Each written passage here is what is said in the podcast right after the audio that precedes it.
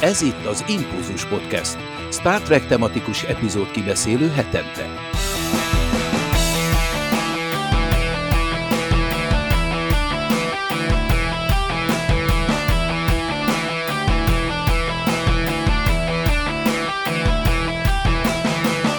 Köszöntjük a kedves hallgatókat, sok szeretettel ez az Impulzus Podcast, Versic Péterrel, Zsuzsival és Lacival fogunk beszélgetni. Sziasztok! Sziasztok! Sziasztok! Én pedig Csaba vagyok, és a Half Alive című epizódról lesz szó, egy emberöltő magyar fordításban.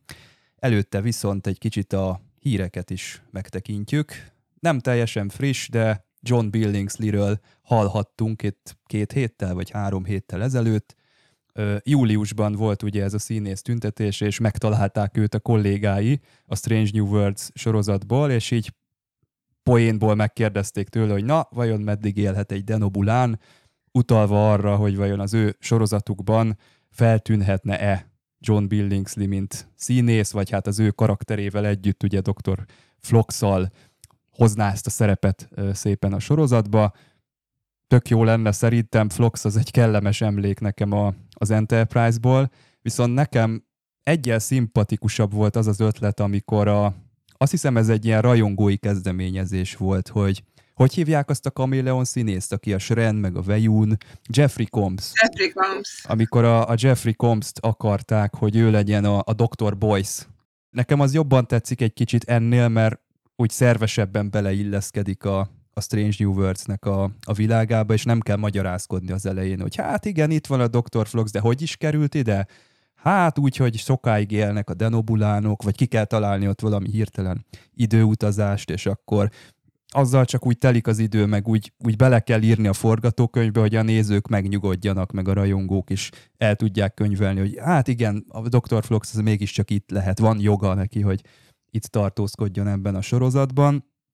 Én azt mondanám, hogy ha Dr. Floxról van szó, akkor én egy Enterprise reuniont tartanék elképzelhetőnek inkább, mint sorozat, de nem tudom, ti hogy vagytok ezzel. Peti múltkor említetted, hogy az Enterprise azért neked közel áll a szívedhez, és nem tudom egyébként a különös új világokat te megtekintetted-e, és hogy ezt a kettőt így össze tudod-e kapcsolni? Fogalmam sincsen a, a Strange New Worlds-ről.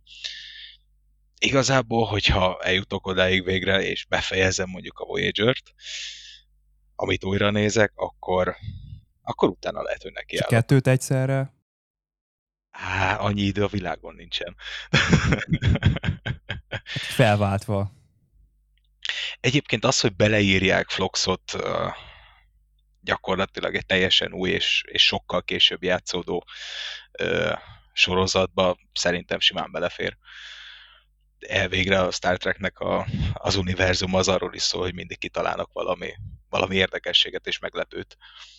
Tehát egy denobulán simán élhet akár mondjuk 300 évig is, szerintem. Talán még annyit se kell, tehát 100-150 vagy több, amennyit élnie kell még pluszban. De muszáj neki lehetne a fia is, vagy az unokája, vagy valami távol unokatesó, aki pont úgy néz ki. Tehát Michael Dorney szerepelt a Star Trek 6-ban, mint a saját nagyapja, azt hiszem, nagyapja. Igen. Tehát szerintem meg lehetne oldani. Kérdés, hogy szüksége van le a Strange New worlds egy Flox karakterre igazából. Hát nem feltétlenül állandó karakterre, de egy vendégkarakter akár érdekes lehet.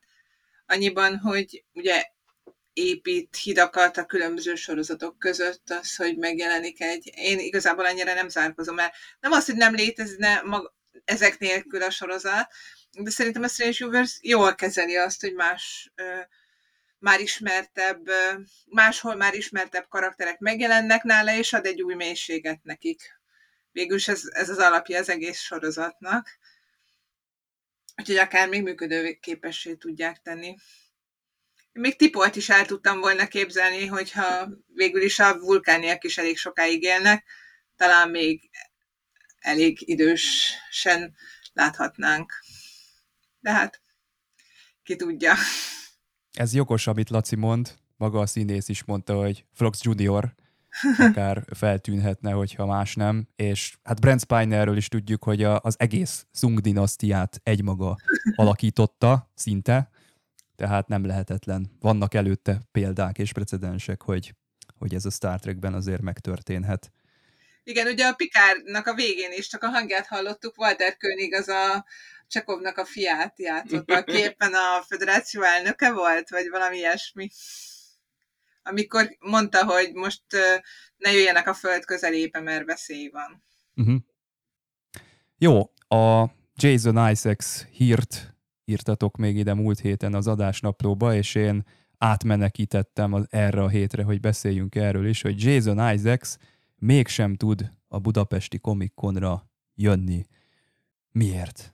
Mi az a dolog, ami fontosabb a Budapest Comic Con-nál? Nagyon egyszerű a munkája fontosabb, mint hogy itt aláírósek és beszélgessen rajongókkal, kapott valami és akkor nyilván oda megy előbb. Uh-huh így hogy most így, így sajnos nem fogunk találkozni Jason isaacs a, a Comic-Conon, e, úgyhogy sajnáljuk, de hát e, egyébként érdekes módon a szervező se tudta, hogy ő, ő Star Trek színésznek is számít, nem csak Harry Potternek. Úgyhogy e, hát igen, ez most ez, ez egy ilyen dolog, de hát ez sajnos a, a színész élet vele hogy nem, nem számíthatunk mindig arra, hogy a mi kedvünként rohangászon, hanem bizony neki vannak más elkötelezettségei.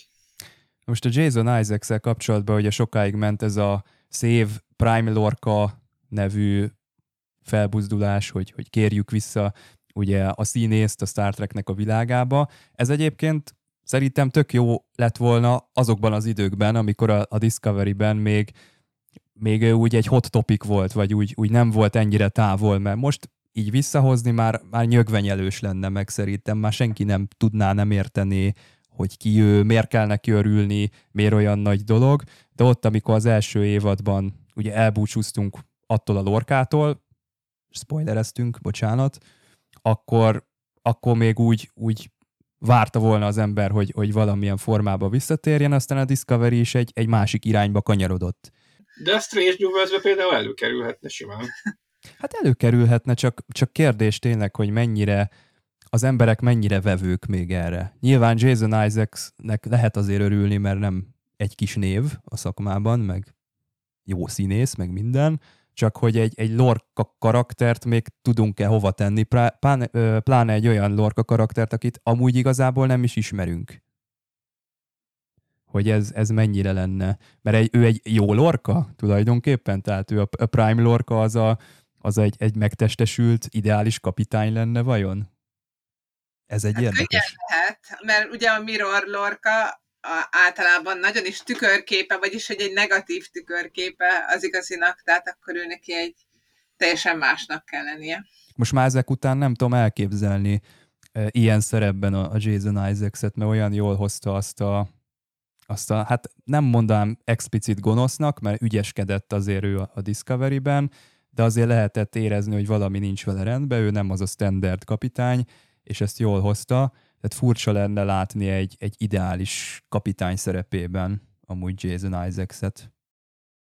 Meg lehetne ezt oldani valamilyen módon, szerintem, hogy ideális kapitány de vannak kisebb hibái, és ezek úgy hát, és sőt, ráadásul tudja, hogy valaki őt helyettesítette egy darabig, és ennek a következményeivel foglalkoznia kell, az például egy egész jó storyline lehetne, de hát tényleg ő már akkora nagy név, hogy nem biztos, hogy a, egy bemondásra eljönne Starteket játszani, de ki tudja. Tehát meg itt igazából arról van szó, hogy mondjuk ha a Strange Universe jönne, oda nem főszereplőnek jönne valószínűleg, hanem csak egy-egy vendég megjelenésre, és hogy ez alatt ki lehet-e annyit hozni a karakterből.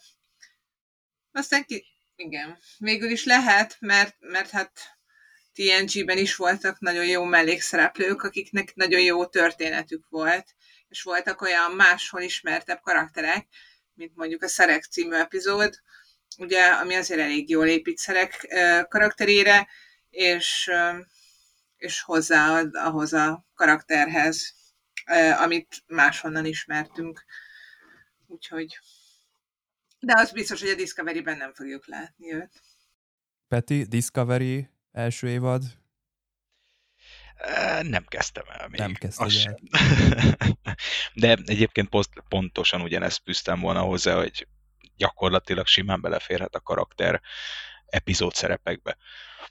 mert van, van nagyon-nagyon sok rész, ugye, ahogy te is mondtad, hogy gyakorlatilag ilyen, ilyen tényleg nagyon mellék karakterek, és teljesen jól kilettek dolgozva. És bőven elég volt belőlük annyi. Tehát simán visszahozható egy-egy epizód szerepre. Hát igen, itt az van tényleg, amit a Laci mond, hogy egy epizód szerepre azért egy Jason Isaacs kaliber, az behálózható-e, nem tuti. Lehet, hogy az első évad is azért, azért sikerült őt megnyerni, mert kvázi ő volt a kapitány abban a sorozatban. Nyilván nem tudtuk, hogy ez hova fut ki, de, de mégiscsak a promóképek vele készültek, hogy, hogy ő, ő lesz a, itt a leading szereplő, és akkor a, a Michael Burnham egy, egy első tiszt. Kíváncsi lennék egyébként a jó lorkára, hogy mit tudnak belőle kihozni, csak, csak tényleg ahogy így egyre távolabb van ez a dolog, egyre nehezebb. Ugyanígy vagyok kicsit a Giorgio megjelenéssel is, hogy most már úgy, úgy kicsit olyan óvatosan közelítem meg ezt a kérdést, de lepjenek meg, hát hogyha abból is valami tök jót fognak kihozni. Hát volt még egy ilyenünk, hogy Mark L. Smith, aki írt egy Star Trek mozifilm forgatókönyvet, ő nyilatkozott róla, hogy miért nem került ez megrendezésre. Ezt ugye maga Quentin Tarantino rendezte volna meg. Volt itt egy olyan időszak, amikor kacérkodott a Tarantino itt a, a Star Trek rendezéssel, és ennek a szüleménye volt tulajdonképpen, hogy Mark L. Smith kidolgozta ehhez a forgatókönyvet, és akkor azokban az időkben nem nagyon tudtuk, hogy mi történik, mi történt, csak valahogy úgy éreztük, sejtettük, meg a, a címlapokon is, mintha ez jelent volna meg, hogy hát lehet, hogy Tarantino ez a kacérkodása, ez rövid ideig tartott csak, és eléggé eltávolodott ettől a Star Trek álomtól, és most a Mark L. Smith elmagyarázta, hogy igen, ő maga is, mintha úgy vette volna észre, hogy Tarantino azon gondolkodott, hogy hát ő, ő ugye valami limitált számú mozifilmet akar rendezni életében, tehát neki ez a, az életpályáját így előre eltervezte, mint nagy rendező. Nem tudom, 9 vagy 10 ez a szám, Tarantino rajongók most 10.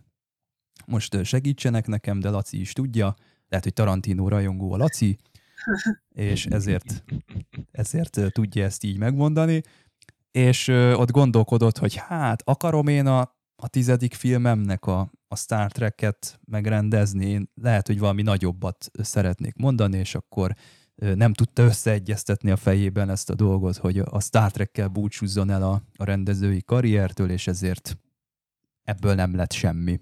De veletek még egyébként nem is nagyon beszéltem erről. Laci, meg Peti, hogy, meg Zsuzsi, hogy e, mit szólnátok egy ilyen Tarantino elképzeléshez, amit lehetett tudni, vagy kiderült, hogy ez kicsit egy ilyen nyersebb film lett volna. Ugye Simon Pegg azt mondta annak idején, hogy biztos nem egy ponyvaregény lesz az űrbe, aztán azt mondta Tarantino, hogy de, ez pontosan egy ponyvaregény lett volna az űrben. Igen, elképzelésem sincsen, hogy, hogy egy Tarantino Star Trek rész az, az hogyan néz neki, és mit tudna hozni. Valahogy nem, nem fér össze a kettő. Legalábbis az én fejemben. Én a 2000-es években, amikor ugye az Enterprise véget ért, azért volt egy nagyon határozott elképzelésünk, hogy mi a Star Trek. Aztán jöttek a Star Trek filmek, azok egy kicsit ezt módosították, de még ott se tudtam volna feltétlenül elképzelni a Tarantino filmet. Most már jó sokféle ö, ö, melléghajtásunk van, nagyon jó sorozatok, amik különböző ö, stílusban készültek. Most már jobban nyitott lennék, hogy megnézzem abban kételkedek, hogy Tarantinónak sikerülne azokat a Star Trek értékeket úgy visszaadnia, amik, amiket én úgy gondolom, hogy az a Star Trek. Viszont, viszont biztos, hogy nyitott lennék arra, hogy mit hoz ki belőle. Nagyon, nagyon kíváncsi lennék rá. Én, én nagyon szeretem a Tarantinónak azokat a dolgait, amikor hogy jó karaktereket tud írni, és ezek a karakterek jól össze tudnak csapni egymással, és ez tényleg tök jó. Néha megfekszi a gyomromat a vulgaritás, meg az erőszak, de annyira tetszenek a karakterei, hogy, hogy hajlandó vagyok végigmenni ezen az úton. És én nagyjából követem, hogy Tarantino mit csinál, nem nézem, talán nem láttam az összes filmjét, de ugye úgy is ráérek, mert csak tíz lesz. És elkaptam pár évvel ezelőtt egy podcastet, a, ahol részletesen beszélt arról, hogy ő mennyire szereti a Star Trek-et, még, még, még ez egész hír kirobbant volna, és két epizódot mondott, ami, ami nagyon foglalkoztatja. Az egyik a, a Tosból a City on the Edge of Forever, a másik pedig a TNG-ből a Yesterday's Enterprise. Hogyha őnek azt mondta ott ebben a podcastban, hogy ha neki adnának lehetőséget, akkor a Yesterday's Enterprise-t forgatná újra, valami hát ahhoz hasonló sztorit, ilyen időutazással, meg, meg komoly morális dilemmákkal, tehát úgy nézett ki, mint aki komolyan gondolkozik ezen, de mondjuk, ha megnyitok bármilyen podcastet, amiben a Tarantino szerepel, mindenféle filmen gondolkodik egyszer egyfolytában, tehát az nem, nem jelent semmit. De nekem úgy tűnt, mintha értené, hogy, hogy, hogy mi is ez a Star Trek dolog, nem csak egy ilyen pif-puff lövöldözős valamit csinálna belőle. Aztán, amikor ezek a hírek kezdtek eljönni, akkor viszont az volt az érzésem, hogy nem tudja, hogy, hogy mi is ez a Star Trek valójában de hát az az érzésem, hogy ezt soha nem fogjuk már megtudni. Nagyon szeretném a kezem közé kapatni ezt a Mark L. Smith forgatókönyvet, hogy vajon az mi lehet, de de elképzelni sem tudom, hogy, hogy akkor most voltak éppen Tarantino Star Trek rajongó, vagy nem Star Trek rajongó, érti a Star Trek-et, vagy, vagy csak a... Én a... szerintem igen, csak a 60-as évek óta, vagy az eredeti sorozat óta nem látott semmit, mert én egy olyan podcastet hallottam vele, hogy közölték neki, hogy ez a Chris Pine-os történet, ez tulajdonképpen egy reboot, és ő ott rácsodálkozott, hogy de hát akkor meg se történt a City on the Edge of Forever, meg meg se történt a, az eredeti sorozat, úristen! És akkor azt hiszem ezt ott a Paramountnál is elővezette, hogy most hogy van ez az egész, belezavarodott, és akkor ott mondták neki, hogy nem baj, Quentin, csináld úgy a forgatókönyvet, vagy csináld, ahogy te akarod, és akkor majd mi összefésüljük a részleteket. De a Yesterday's Enterprise-t meg szereti, de úgyhogy tényleg olyanokat mondott, hogy, hogy, hogy részletesen tudta a karaktereket, a egymás közötti viszonyokat, tehát úgy, úgy a feneseit tudja, akkor most mit tud és mit nem tud már.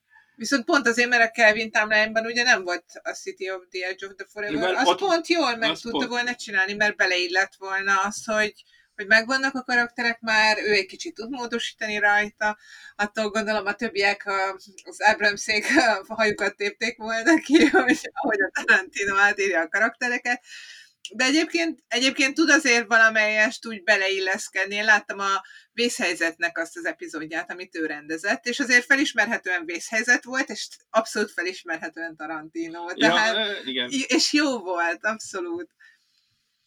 Én jóval kevesebb Tarantino filmet láttam, mint Laci, de, de azért valamelyest annyit igen, hogy ugye a fő stílus jegyeit azért fel tudom ismerni, és ez tényleg, tényleg Szerintem jó. nem kell annyira félni, meg megijedni egy, egy rendezőnek a nevétől, mint amennyire hajlamosak az emberek arra, hogy ah, Tarantino, te jó Isten, hát ez hogy jön össze a Star Trek-kel, mert ha belegondolunk, Robert Wise is egy annyira markáns rendező, hogy a a Star Trek első mozifilm az egy Robert Wise film.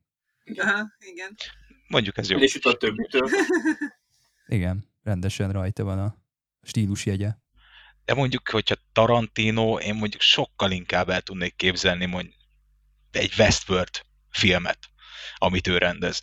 Sokkal inkább illene a, az eddigi rendezéseihez, és abból ki tudna hozni egy olyan filmet, ami, ami tényleg maradandó a Westworldnek is nagyon-nagyon jó alapsztoria van. Hát arról is volt pletyka, hogy a Tarantino féle sztori az a, az eredeti sorozatnak ahhoz a rép, részéhez kapcsolódna, amilyen a 1920-as, 30-as évek gangster világát utánzó bolygón játszódna. A Piece of the Action epizódra gondolok, uh-huh. hogy abban, de hát igen.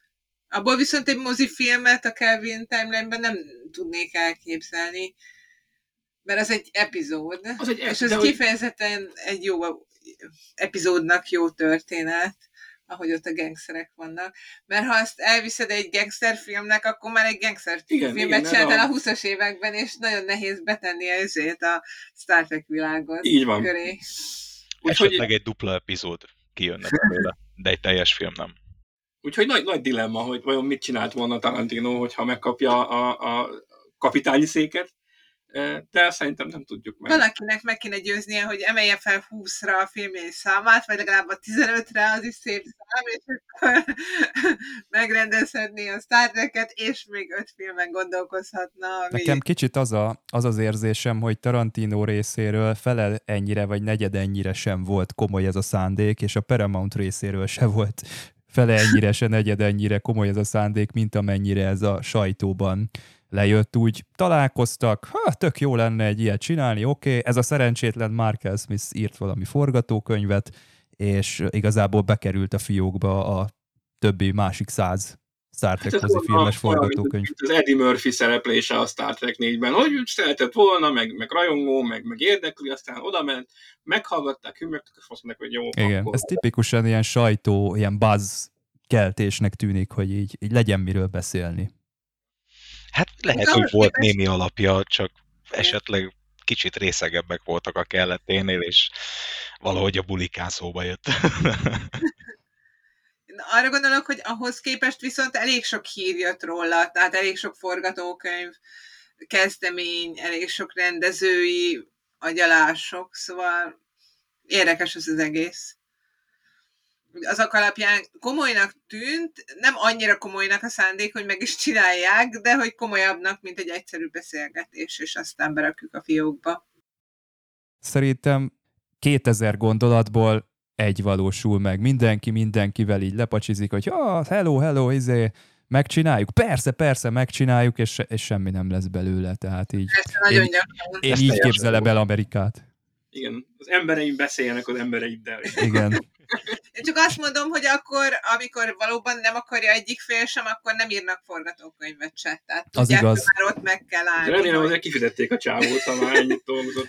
Bár nem tudom, mert annyira, itt a Paramountnál annyira születnek ezek a forgatókönyvek egymás után, hogy, hogy számolni nem tudjuk már, hogy, hogy mennyi van, és szerintem nincs, nem tudom tényleg mennyit fizetnek szerencsétlen íróknak, de szerintem nem annyit, hogy a Paramount ezt megérezze, simán be tudja tenni a fiókba. Ezzel szerintem amúgy nincs baj, mert biztos így működik a show business, hogy van egy csomó ötlet, van egy csomó forgatókönyv, csak én ott ütközök meg, hogy ezt nekünk miért kell tudni, mint nézők. Tehát ez már utólag lenne érdekes, hogy jé, hát mennyi koncepción végigmentek, mennyi forgatókönyvet megnéztek, a motion picture is egy retteltesen nehéz szülés volt, de nem tudom, hogy akkoriban hetente jöttek-e a hírek, hogy most mégis sorozat lesz, most mégse lesz sorozat, most jön az az új vulkáni, most nem jön az új vulkáni, tehát nem hiszem, hogy ezt az emberek tudták akkor. És... Jó, de nem is volt net, meg Twitter, meg Facebook, Igen, meg de Instagram, pont ettől, meg, hogy most én, ezt, ezt így tudjuk, ez,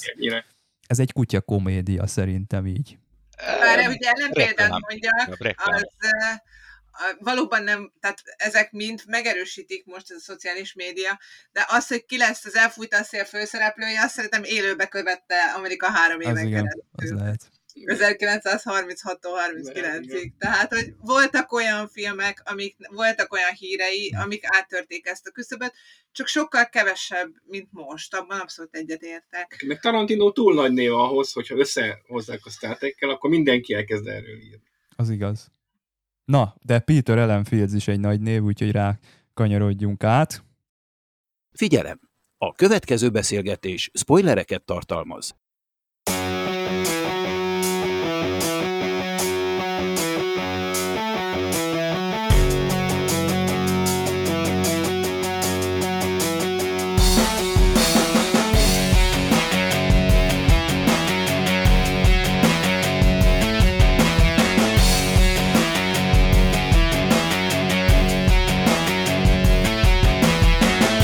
Peter Ellen Fields egy új név a Star Trek világában, itt az új nemzedékben debütál, és szerintem érdemes így külön kiemelni az ő nevét, mert későbbiekben olyan epizódokhoz köthető majd, mint a The Inner Light, vagy az In the Pale Moonlight, hát két olyan Star Trek highlight itt a Burman érából, ami megkerülhetetlen egész egyszerűen. Elnézést. A duet, ami szerintem még nagyobb highlight, mint a In the Pale Moonlight a Deep Space Nine-ban, szintén Peter Ellenfield.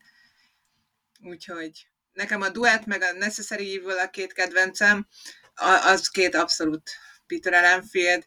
Egyébként még volt, azt hiszem, a Progress is, a For the Uniform, a, a, hár, a Bajeri 3-as epizódban volt egy nagyon jó epizódja, ott is zseniális. Peter Ellenfield nekem abszolút az egyik kedvenc íróm, úgyhogy nagyon figyeltem, hogy, hogy valami nagyon jó epizód volt, és néztem, na persze megint Peter Ellenfield. Egyébként úgy tűnt, mintha a második szezon Deep Space Nine után már kilépett volna, úgyhogy engem most meglepett az In Pale de nagyon örültem neki, hogy ezek szerint még ott elég sokat dolgozott, sőt, még az utolsó tíz részben a Dogs of War és az ő nevéhez Hát már a stábtag akkor már nem volt, de visszalátott freelancerként. Én azt hiszem, hogy három darab TNG epizódot írt, és valami kilenc darab DS9-t. Tizet. Nem, tizet. Tehát nem biztos, hogy pontosan mondom, de nagyságrendileg ilyen. Igen ilyenbe kell gondolkodni, és valóban az összes epizód, amit ott lehet olvasni, mondjuk a Memoria Alpha-n, azok mind kitűnő Abszolút. történetek. És érdekes egyébként, hogy az első két epizódja az pont Laxana Troy.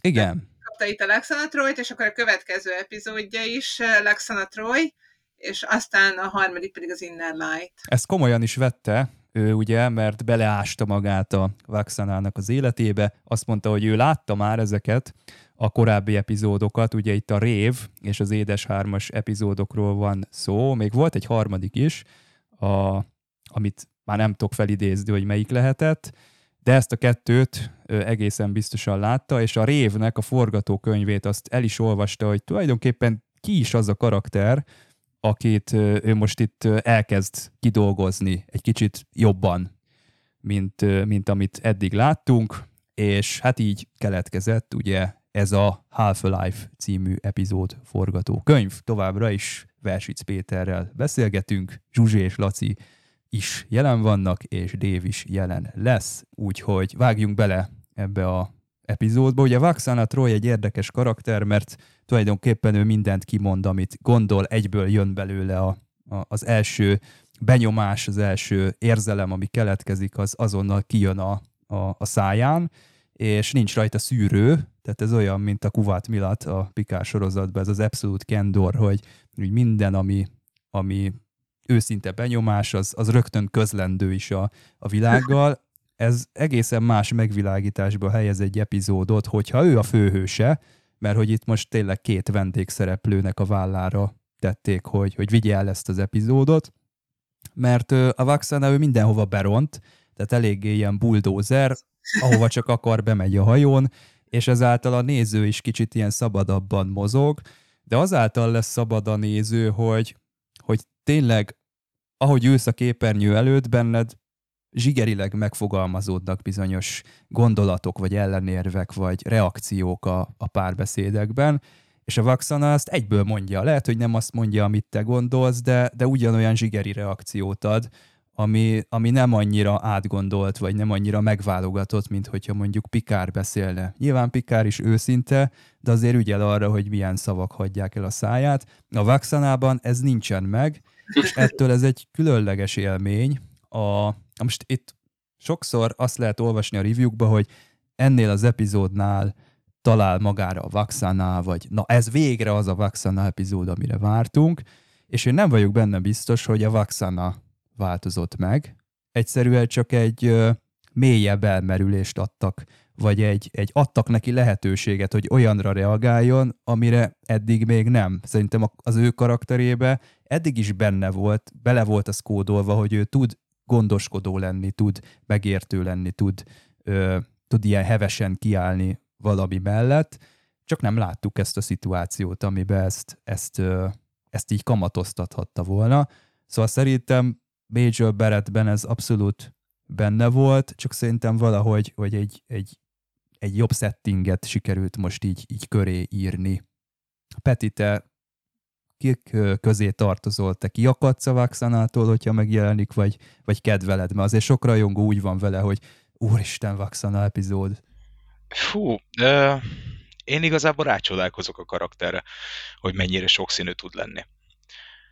Alapvetően szeretem, de de valószínűleg, hogyha élőben találkoznék egy, egy hasonló karakterrel, ezt nem nagyon viselném el. Tehát egy kicsit, kicsit lehet, hogy úgy állnék hozzá, mint Worf, amikor ott a, a hídon matatott, és majdnem a, a torpedó élet, élesítő gombra nyomott rá, és akkor szólt rá, hogy hát azt azért mégsem kéne. De, de Roxanne-nak a karaktere az, az tényleg ebben a részben nagyon-nagyon sokat tágul, és, és nagyon-nagyon jól játsza a színésznő is. Nem tudom, ő egyébként színházi színész alapvetően? Én nem találkoztam az ő munkásságával a Babylon 5 és a Star Trek-en kívül, úgyhogy ezt nem tudom megmondani. Mert mm, nagyon olyan, olyan manírokat hoz a karakterbe bele, és, és nagyon-nagyon jó színésznek tartom. Legalábbis Laxanet kiválóan játsza. Hát ha csak abból indulunk ki, hogy mekkora megdöbbentő szakadék van Csepölnővér és Vaxana között, akkor tényleg azt kell mondanom, hogy ehhez, ehhez színész kell. Plusz a number one között a cage Úgyhogy ugye ez a három nagy szerepe neki a tosban. A kettő, és akkor Laxanaként. Mindig úgy éreztem, hogy Major Beret talán Laxanához állhat a legközelebb, de erre nincs bizonyítékom, csak valahogy nem tudom annyira. Talán nem az a Laxana, aki, aki tényleg csak egy jó, egy síkú, úgymond, de igazából nem egy síkú, hanem ahogy mondtad, hogy, hogy még nincs kidolgozva az ő karaktere, még nem láttál mindent tőle. Azért tűnik egy síkúnak, mert egy bizonyos szemszögből nézett, az egyik epizódban abból a szemszögből, hogy a Diana-nak az anyja, és úristen, micsoda anyalány kapcsolat, amitől én egy kicsit megnyugszom, hogy mégse az én gyerekkorom volt a legszörnyűbb, mert van nálam is olyan, aki még inkább hát maradjunk annyi, hogy az anyukám hasonló kaliber, csak nem ennyire extravagáns, és nem ennyire... Köszönöm, hogy nem nekem kellett kimondanom ezt a hasonlatot. Tehát, hogy a, a tulajdonképpen olyan, mint egy élő ember, akit ismerek, csak még, még, még, még hatványozottra emelve, akkor utána jön be, amikor a Picardot akarja behálózni, akkor annak inkább a komikus oldalát fogják meg, akkor egy másik oldalát ismerjük meg, de mégis csak egy oldal, és azt gondolom, hogy azok se rosszak, mert viccesek igazából. Szerintem vicces a, a Patrick Stewartnak a reakciói, de mondhatjuk azt is, hogy amikor ez már másodszorra történik meg, hogy hm, jó, most már valami több, és a kedvenc Laxana epizódjaim abszolút azok, ahol először mutat valamiféle sebezhetőséget, valami komoly dolgot. És a TNG-ben két igazán jó ilyen van, a, majd a Dark Page lesz a másik, de igazából vannak nyomai a következőben, és ez is egész jó. Amit mondtunk, hogy Peter Ellenfieldnek a másik a Cost of Living, amiben az Alexander a, a Troja, meg a Warfal vannak jelentei, majd beszélünk róla részletesebben, amikor oda megyünk.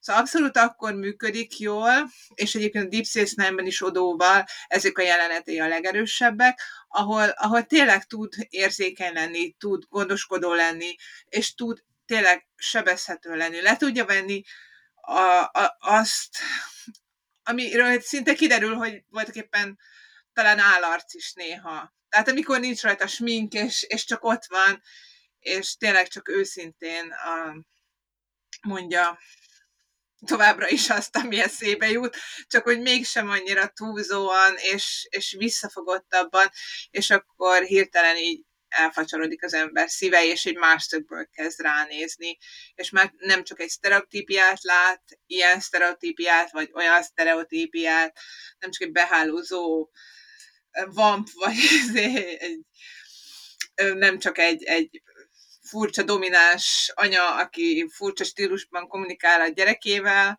hanem, hanem egy ember, aki, akinek mindenféle félelme van, és egyébként ebben a részben éreztem úgy, hogy, hogy ez miközben teljesen igaz, amit te mondasz, hogy olyan, mint egy impulzív gyerek, tehát ahogy azokat a gombokat ott nyomja, a borfalig tudja ott el, ö, távolítani a pulttól, és ahogy, ahogy te mondtad Csaba, hogy mindent kimond, de amellett ez, ez, ez egy színház is a világnak, és ugye egy csomó sebet, és egy csomó ö, traumát, szomorúságot és félelmet rejtele mögé.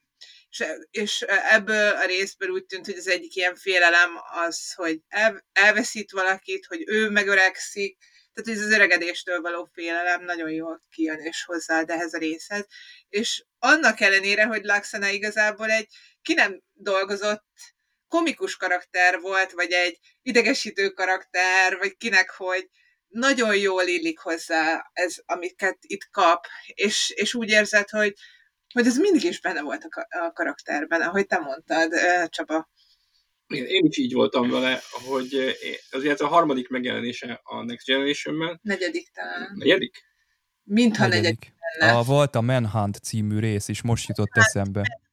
Manhunt, igen, Manhunt és a, a Menage Ja, ja, igen, igen. De, de mind a háromban én éreztem, hogy ez egy komikusnak írt karakter, de én ettől a, a, a hajamat téptem. Tehát engem nagyon zavart az, az a fajta humor, amit itt nekem el akartak adni, és én, én, én, én, én beleszengedtem, hogy ez, ez nekem ne. És amikor, uh, amikor először láttam ezt a részt, uh, és ez, is, ez a rész is úgy kezdődik, mint az összes többi Laxanatról, hogy, hogy, hogy jön a Troy és a Laxana, és mindenki retteg, a, a Pikár alig mer ki, ki, kinézni a, a turbolis, hogy nem erre leskelődik valahol rá a Laxana, és ez volt az a rész mégis, ami mégis eladta nekem ezt a karaktert, ami megmutatta, hogy, hogy igen, van mögötte más is, nem csak ez a nagyon fura comic relief dolog. És ez az a rész, amiben én megszerettem, hogy a Laxának is lehetnek mélységei, eh, és csak azt jelenti, hogy nem, senki nem vette rá a, a, a, a energiát, hogy, hogy meg is írja ezt. Igen. És, ha, és kiderült, hogy igen, és lehet rá, rá komolyan építeni. És innentől kezdve tök jó lakszánál részek vannak, és vissza lehet fogva egy kicsit az a nagyon fura az a nagyon fura viselkedésmód, akitől mindenki retteg, és, és mindenki arrébb húzódik egy kicsit, és csak így messziről merik nézni, mint valami tűzijátékot, és nem menjünk közelbe, meg, megéget. De, és innentől kezdve ez egy, ez egy tök pozitív karakter. De azért vald be, hogy az epizód kezdete, amikor a Diana mondja azért, hogy csillagidő ennyi és ennyi, az anyám megint a fedél. Igen, akkor mindenki. Jó, ne, az azért üt. és nem kell semmi több, mert mindenki tudja, hogy emögött annyi minden van. Igen. és utána leskelődik ki a pikár. Uh, ami után amiről írtál uh, talán Csaba te, hogy, hogy aztán egyszer majd az odó fog ugyanígy ki nézni, hogy elkerülje. Az egy jó párhuzam volt a Deep Space Nine-ban, hogy így visszaemlékeztek, és ezt itt tükrözték egy kicsit, mert ugye ott, ott is az van, hogy utána egy nagyon szép kapcsolat jön ki Odó és Laxana között, és az is egy nagyon, nagyon jó történetszál. És egyébként tényleg azért uh, uh, Major Barrett nagyon sok mindent mutat ebben a részben, uh, és annak ellenére, hogy mondjuk az a jelenet, amikor ott nagyon összeomlik és sír, az egy kicsit túljátszottnak éreztem, tehát ott azért Én nem is. éreztem színészileg annyira erősen, mert be kell, hogy vajon, hogy amikor ilyen hangosan sír valaki, azt játsza el a színész, az, az, az nagyon könnyű túl játszani.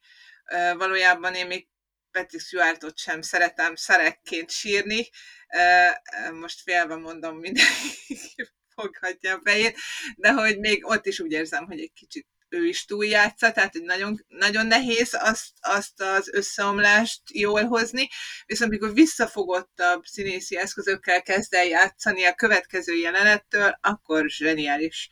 Tényleg elhiszek neki mindent, és érzem, hogy mennyi fájdalom van mögötte, és, és hirtelen azt mondom, hogy ú, uh, na most nagyon jó. És nagyon akkor jó nem tudod elhinni, hogy ez ugyanaz a karakter, aki a, a az óriás táskáját rábízza a pikárra, és, és úgy megy végig a, a, a hajón, hogy mindenki rettegve menekül a másik irányba.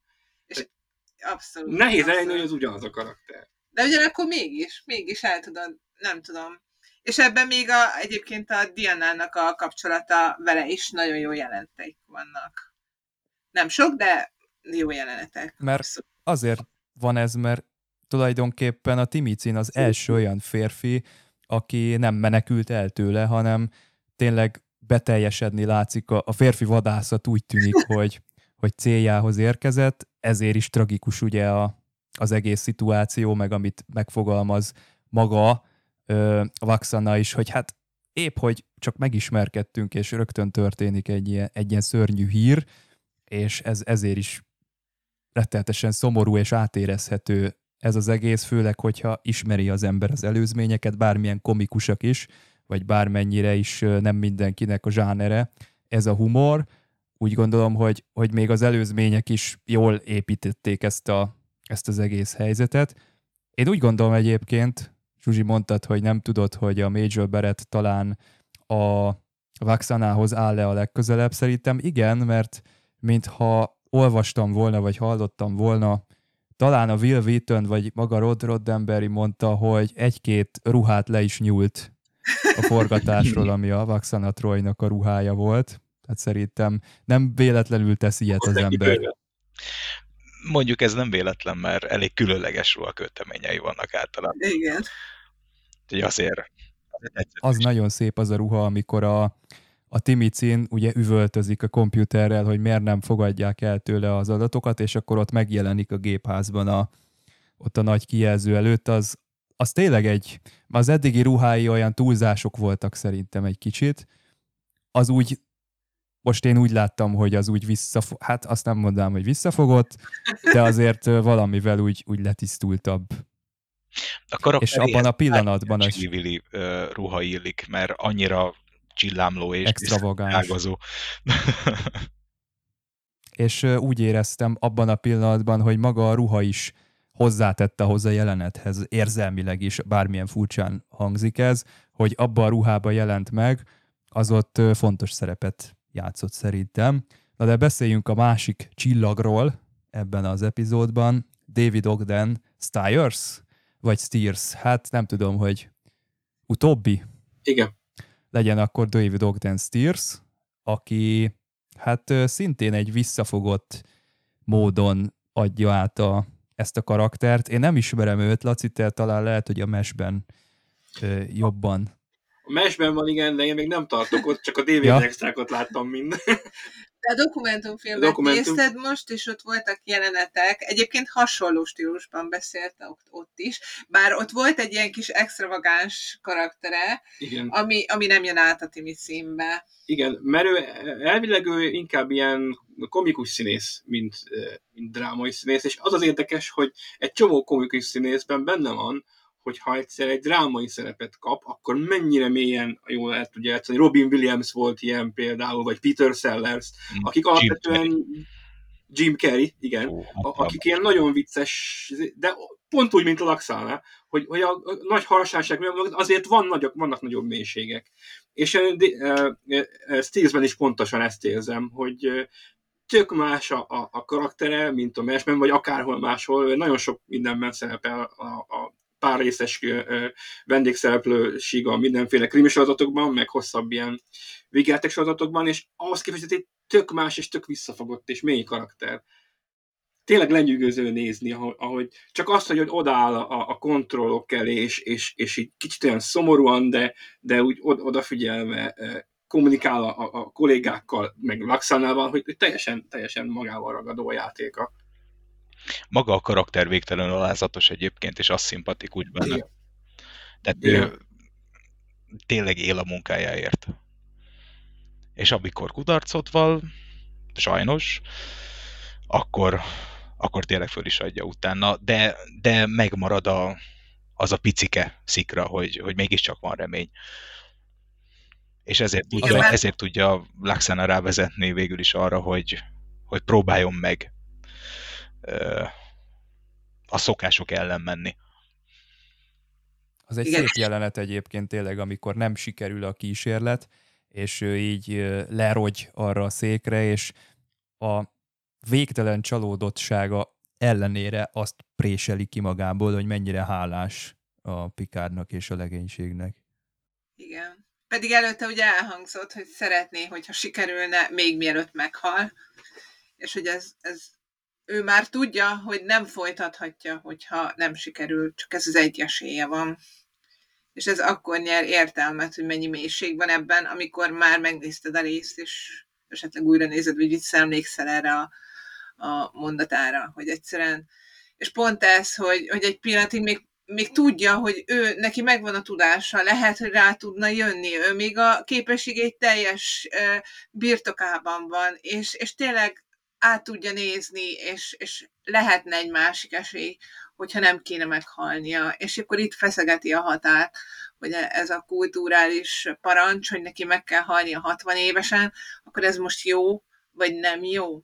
És ez egy nagyon érdekes dilemma, mert nagyon jól sorolták föl, úgy gondolom, ezeket az érveket és ellenérveket, és engem legalábbis mellé állítottak mind a két oldal mellé. Tehát, hogy el tudtam fogadni, hogy mind a két oldal releváns érveket hoz fel, és, és mind a kettő döntés lehet helyes, akár bizonyos körülmények között. Nem, mint hogyha egyet értenék azzal, hogy valakinek 60 évesen meg kell halnia, de hogy így erre épült rá az ő kultúrájuk, és hogy ebből nehéz kiszakadni. Hiába nem értettem egyet azzal, hogy nekik muszáj lenne meghalniuk, és ebben a szempontból teljesen laxaná nak az oldalán álltam, de mégis, ahogy így, hogy ez nekik az életükben mit jelent, hogyan nevelkedtek ebbe bele, mennyire tisztelet teljesen fogják fel ezt a kérdést, ezt el tudtam fogadni. Igazából szerintem egy olyan kérdést vet föl ez az egész 60 évesen meghalás kérdés, hogy ugye halára vannak ítélve gyakorlatilag társadalom szinten mert ugye a csillaguk az, az le fog állni. Vége lesz. És akkor, akkor a bolygó is kihal. Itt szerintem nem kevesebb az állítás, mint hogy, hogy gyakorlatilag életképtelen a saját öregei nélkül egy társadalom. És a saját tudásállománya nélkül egy társadalom. Valami ilyesmit hmm. érzek a, a dolog mögött. Hát ez nem szerintem kérdésként, a... hanem megállapításként teszi, teszi fel uh-huh. ezt. Igen, ezt ki is mondja Vaxana, hogy minek kell megmenteni azt a bolygót, hogyha ez az életrendje, akkor a bolygónak is elérkezett az ideje. Talán. Ez egy nagyon jó mondata a Laxanának, hogy nagyon megüt, és ez az, ami befolyásolja, és a Timi szintén rövid időre, hogy aztán rájöjjön, hogy viszont vannak dolgok, amik mi nélkül az élete nem olyan teljes, és nem teljes értékű, és ilyen a munkája, és ilyen a családja, a lánya, az, az otthona, az igen. otthona, a saját világa, a saját környezete, igen, az emlékei. Igen, akkor döbben rá szerintem a néző is, amikor megjön a Michelle Forbes, hogy ez mennyire mélyen ennek a kultúrának a része, mert addig csak a Timi szint látjuk, mint ennek a bolygónak a képviselője, de hogy ott van a családtag, és hogy őt ez, ez ilyen gyökeresen megérinti és megrázza, és tulajdonképpen egy, egy tragédia ez a családnak, akkor hát a néző nem tudom, hogy addig hogy áll, mert a, a, a Zsuzsi mondta, hogy abszolút kiegyenlített a, az érv mindkét oldalon, hogy, hogy tulajdonképpen nem, nem tudunk senkinek igazat adni, és jön a Rollaren, vagy nem tudom itt, hogy hívják ugye a, a szegény Dara. Dara. Itt még nem. Rollaren. Igen, és, és ő, hogyha nem is ö, nem is azt érteti meg a nézővel, hogy fogadjuk el azt kultúrát, vagy hogy, hogy helyes, amit csinálnak, vagy nekünk erre bármit is mondani kell, hanem azt, hogy hát ebbe beavatkozni azért ö, elég nagy gáz. Nagyon ez, ez mindenképpen egy erős. Éppen, ö, ott hagyják a kérdőjelet, hogy, hogy hogyan is alakult ki ez a szokás, és hogyan, hogyan épült fel ez a kultúra. Tehát mindenki bele tudja látni azt, hogy ez miért jó.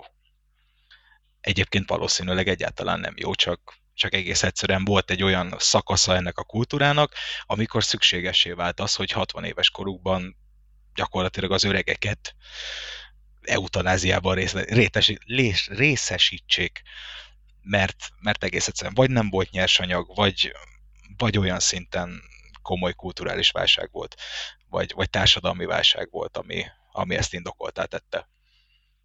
És ez a szokás, Igen. ez valószínű beléjük ivódott év alatt. És ezt nagyon jól elrejtették az egész mögé, és, és kérdőjelként hagyták meg. Ezt egyébként egy-egy ilyen kis ügyes mondattal a, a nézőnek a fejébe verik, mert Troy, uh, Diana racionálisan magyarázza el, hogy a szokások, a hagyományok azok a gerincét képezik a társadalomnak, de a néző ezzel nem tud mit kezdeni, tehát ettől ő még nem fogja ezt az egész helyzetet úgy megérteni, hogy ja, jó, akkor tényleg igaz, hát a, a néző, a, néző akkor... a saját kulturális közegéből néz ki. Igen. És nálunk ez egyáltalán nem lenne elfogadott. De akkor, amikor megjön a nő, a lánya a Timicinnek, akkor az egy érzelmi dimenziót ad a Diánának a mondatához, és ez a kettő együtt, mint csomag, van egy nagyobb impaktja a nézőre. Maga Vaxana is elbizonytalanodik, hogy mondja, hogy hát ő sosem bizonytalanodott még el, és most, most az van, hogy nem tudja, hogy jót cselekedette. Igen, ez tényleg nagyon érdekes kérdés. Én úgy éreztem, hogy nem csak társadalmi viszonylatokból mutatta be, tehát nem csak azt, amit mondtál, Peti, hogy, hogy valamikor eljött, amikor muszáj volt megölni, hanem arra az emberi félelemre épít, hogy mi lesz akkor, ha megöregszem, és már leépülök. A maga tehetetlenségre. És maga tehetetlen leszek, és elveszítem saját magamat.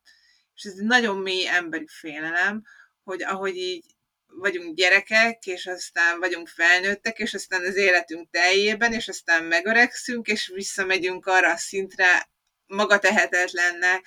Ugye, ha valaki nek a családjában Alzheimer kór, kóros van, vagy pedig demens, vagy valaki, akkor hát, tudja látni, hogy nem, nem az az ember, aki volt. Tehát, hogy volt valaki az élete teljében, és, és akkor mi lett egy emberi roncs. És tulajdonképpen itt az eutanáziát is nézi, hát hogy mi is azt mondjuk, hogy amikor már emberi roncs, akkor, akkor vannak emberek, akik azt mondják, hogy akkor már talán beszélhetünk arról, hogy jogos-e az eutanázia, csak ez egy nagyon érzékeny, nagyon sok érzelmet felkavaró, ez emiatt nagyon ellentmondásos topik, amikről nem lehet jól tárgyalni, mert nem vagyunk racionális. Ezért zseniális egyébként ez a rész, mert úgy tudja bemutatni, hogy, hogy nem akadsz ki rajta. Igen, mert tisztelettel kezeli, úgy érzem, a dolgokat, és tényleg megnézed, és elgondolkozol, érzelmi döntést is hozol, de mégsem az, hogy ilyen véres szájjal neki mész a másik embernek. És ez, és ez nagyon, nagyon szépen van megcsinálva, ezt nagyon tisztelem ebben a részben. A más kérdés egyébként, hogy de viszont öljük-e meg az embert, amikor meg még teljesen a, az ereje teljében van, 60 évesen. Érdekes, egyébként pont beszéltük ugye, hogy Pikár csak hümmög, és nem szól semmit, és hogy Pikár már 62 éves, vagyis, hogy érezhetne több előtt. együttérzést a Timi színnel, hogy hát azért ő tényleg látod rajta, abszolút képes mindenre, és még sok évtized van előtte.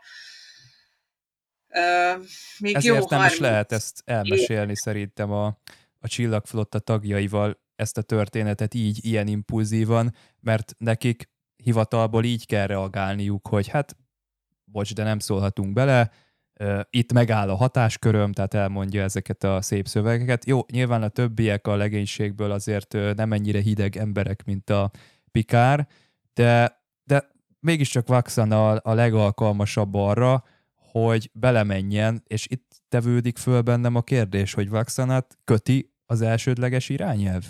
Mert ő mondja egyébként, hogy ez nem az én irányelvem, de nem tudom, hogy az csak indulatból mondja, vagy egyébként amúgy tényleg nem az ő irányelve.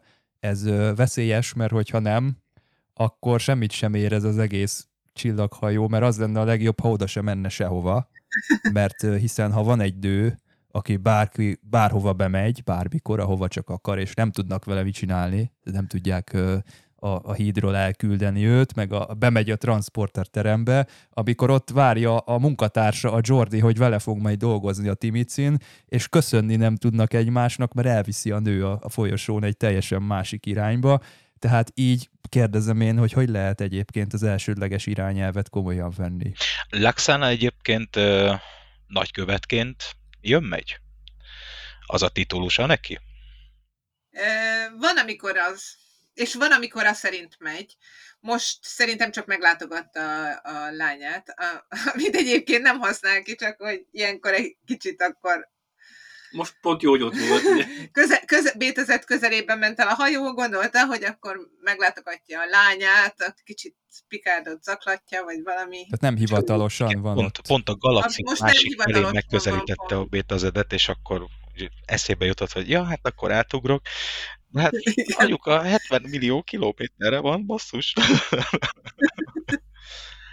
Szóval azt gondolom, hogy Laxana ugye, mint Bétezedi, Bétezed a föderáció része, tehát ugye egy föderációs állampolgár, és mint ilyen állampolgár, ő neki szólásszabadsága van, véleményszabadsága. Nem tagja a csillagflottának. Szerintem az elsődleges irányelv az a csillagflotta tisztekre vonatkozik, tehát a csillaghajók azok nem tehetik meg, hogy folyton belavatkoznak a dolgok menetébe, kultúrákba. Annak ellenére, hogy én úgy emlékszem, hogy Körk a sűrűn járt különböző bolygók közelében, megállapította, hogy egy komputer irányítja az egész társadalmukat, és szétlőtte a, konduk- a komputert, hogy hát ezt mégse járja, aztán várhatták szegények a második kapcsolatfelvételt, egy másik ö, űrhajót, aki aztán majd rendbe teszi a társadalmukat, ami szétesett az ilyenektől. De lehet, hogy pont ezért is szigorítottak ezeken a beavatkozásokon, és pont ezért már ebben az időszakban Pikár jobban vigyáz arra, hogy azért ne avatkozzon be úgy a kultúrába, hogy az potenciálisan szétrobbanjon, mert jó az a, a gondolat, amit mond Laxana, hogy lehet forradalmat csinálni, meg lehet megváltoztatni, és hogy valaki így hordta a haját, most meg nem hordja úgy, de lehet, hogy annak nincsen egy olyan beépített társadalmi tartó, cölöp, léte, jellege, szóval, hogy attól még, hogy az megváltozik, még az egész társadalom nem fog megváltozni, és lehetséges, hogy ez a szokás ennél a társadalomnál pedig olyan erősen beivódott, hogy ezt egy hirtelen felindulásból elkövetve felrobbantani, azt nem lehet. Egyébként, ha megnézzük a saját kultúránkat, illetve a számunkra idegen szokásokat a földünkön más kultúrákban, akkor azt gondolom, hogy vannak, én is úgy gondolom, hogy vannak olyan szokások, ahol én is felemelném a, a szavamat, hogy azok változzanak meg. Mint hogy járhassanak lányok iskolába mondjuk, vagy ne csonkolják meg őket, vagy ne vessenek mágiára fiatal feleségeket, mert meghalt a férjük. Tehát ezek olyan szokások, amik egy része már ugye megvalósult, eltűntek. Ehhez valakinek be kellett avatkozni a társadalomba, mert magától lehet nem tűntek volna. Másrészt meg, másrészt meg ott a kérdés mégis, amit Diana is mond, hogy, hogy ha viszont olyan szokás van, ami tényleg fontos, és ráépül a társadalom, és az egész életük szétesik, mint ahogy gyanítom, hogy körbeavatkozás után gyakran így történhetett, akkor az mégse egy jó beavatkozás, és mégse kéne mindenbe beleszólni, hanem tiszteletbe kéne tartani a, a kultúrájuknak bizonyos elemeit.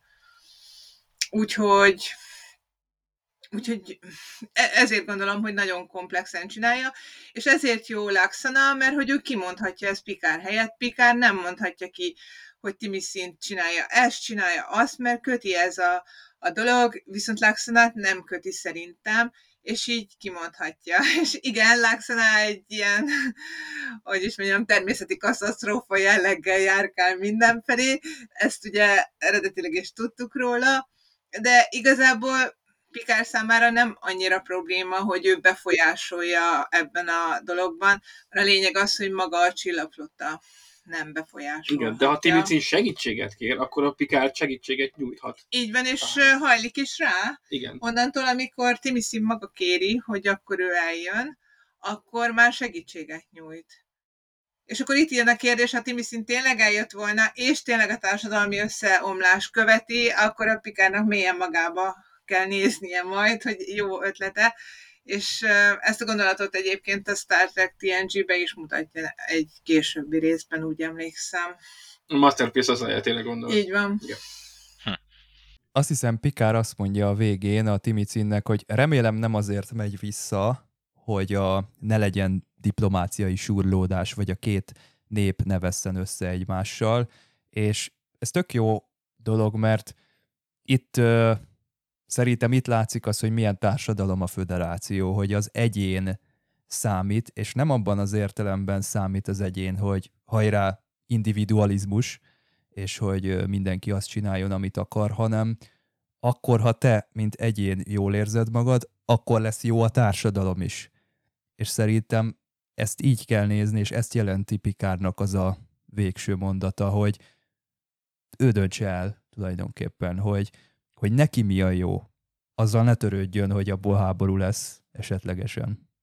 Az egyén, mint a társadalom alkotó része, gyakorlatilag. Igen. Én úgy is érzem egyébként, hogy, hogy vannak olyan cselekvések, amiket meg tudunk csinálni, és at, nem attól helyes, hogy megcsináljuk-e, vagy nem csináljuk meg, hanem hogy, hogy mögötte milyen értékrenddel csináljuk meg, és milyen gondolattal. Cimiszín visszamehet azért, mert hogy jaj, mi lesz a két akármi között, vagy visszamehet azért, mert már annyira érett személyiség, és ez neki annyira fontos, és annyira ö, mindenek felett álló, hogy neki ezt meg kell tennie. És akkor maradhat is tulajdonképpen a hajón úgymond gyávaságból, vagy maradhat is a hajón, mert ő érzi, hogy neki így kiteljesedik az élete. Hogy ez az érdekes, hogy nem a döntés az a jó, hogy visszamegy, vagy ott marad, hanem hogy azt egy milyen gondolattal teszi. És, és azt gondolom, hogy, hogy Timiszin helyes döntést tesz, amikor visszamegy azzal a gondolattal, amivel ő visszamegy, miközben el tudnám képzelni azt is, hogy ott marad, és az is egy helyes döntése lenne. Én egy köztes megoldást el tudtam volna képzelni, hogy ott marad, kidolgozza a megoldást a problémára, azt szépen át tudja adni az utódjának, és utána visszavonul és mhm. teljesíti a sorsát. Az egy, az egy jobb megoldás lett volna talán. De ezt nem hagyta volna a, az a miniszterelnök jellegű figura, aki mindig csak a, a tévéképernyőn látszott szerintem, hiszen gyakorlatilag hadihajókat küldött fel, hogyha abban a pillanatban, ha az Enterprise elindulna, akkor, akkor szerezzék vissza. De a hadihajókon túl is a legrosszabb az a hallgatás volt, amivel lezárták a csatornát, hogy ő Igen. rá már nem kíváncsiak, Nincs ő már ne dolgozzon ezen tovább. Nem, nem érdeklik továbbiakban az ő kutatásai. Akkor sem, ha megmentenék. Akkor sem, hogyha... Ha, Ez volt a nagyon csúnya. Igen, ami, ami egyébként fura, hogy 30-40 év van még hátra, hogy meg, meghalnak mindannyian, mert a bolygó felrobban a napkitöréstől, és akkor ennyire igazából nem érdekli őket, de ennyire félnek attól, hogy akkor ez a, az ő társadalmuk valahogy, valahogy negatív van fog fejlődni attól, hogyha ezt elvesztik ezt a szokást. Egyébként lehetséges, hogy meg lehetne csinálni azt, hogy egy olyan forradalmat, hogy a társadalom ne halljon meg, és ez a szokás megváltozzon, de az egy karizmatikus, vezetőtípusú, olyan ember kell, aki ezt hajlandó belállni és megcsinálni, nem törődve a következményen kell. Egy Laksana Troy kéne a népben, nem Laksana Troy, mert ő kívülálló, hanem a népen belül egy Laksana Troy típusú vagy nem Troy, hanem most gondoljunk mondjuk egy Martin, Luther Kingre. Kéne, hogy, hogy egy ilyen változtatást csináljon, vagy Gandhira, és Timisin nem ez a karakter, és ő felismeri magában, hogy ő ez nem ez a karakter. Lehet, hogy ez egy helyes megoldás lenne, hogy ezt megváltoztassák, ezt a szokást, de ő nem az a karakter, aki ezt képes végigvinni, és nem is szeretné, azt az időt, ami még van, a családjával a szokásai szerint szeretné leélni. El tudná képzelni ő is ezt a köztes megoldást, mert igazából ez az ő álma lenne. Ezt próbálja ő is elérni. Hát nagyon jó meg amikor marketingelni a... egyébként. Hát logikusan felépíthető lenne emögé egy, egy olyan elbeszélés, ami nem, nem fogja fölborítani a kultúrát. Az ő saját lázadására lehetne fogni, viszont egy jó cél érdekében lázadna föl a kulturális követelmény ellen.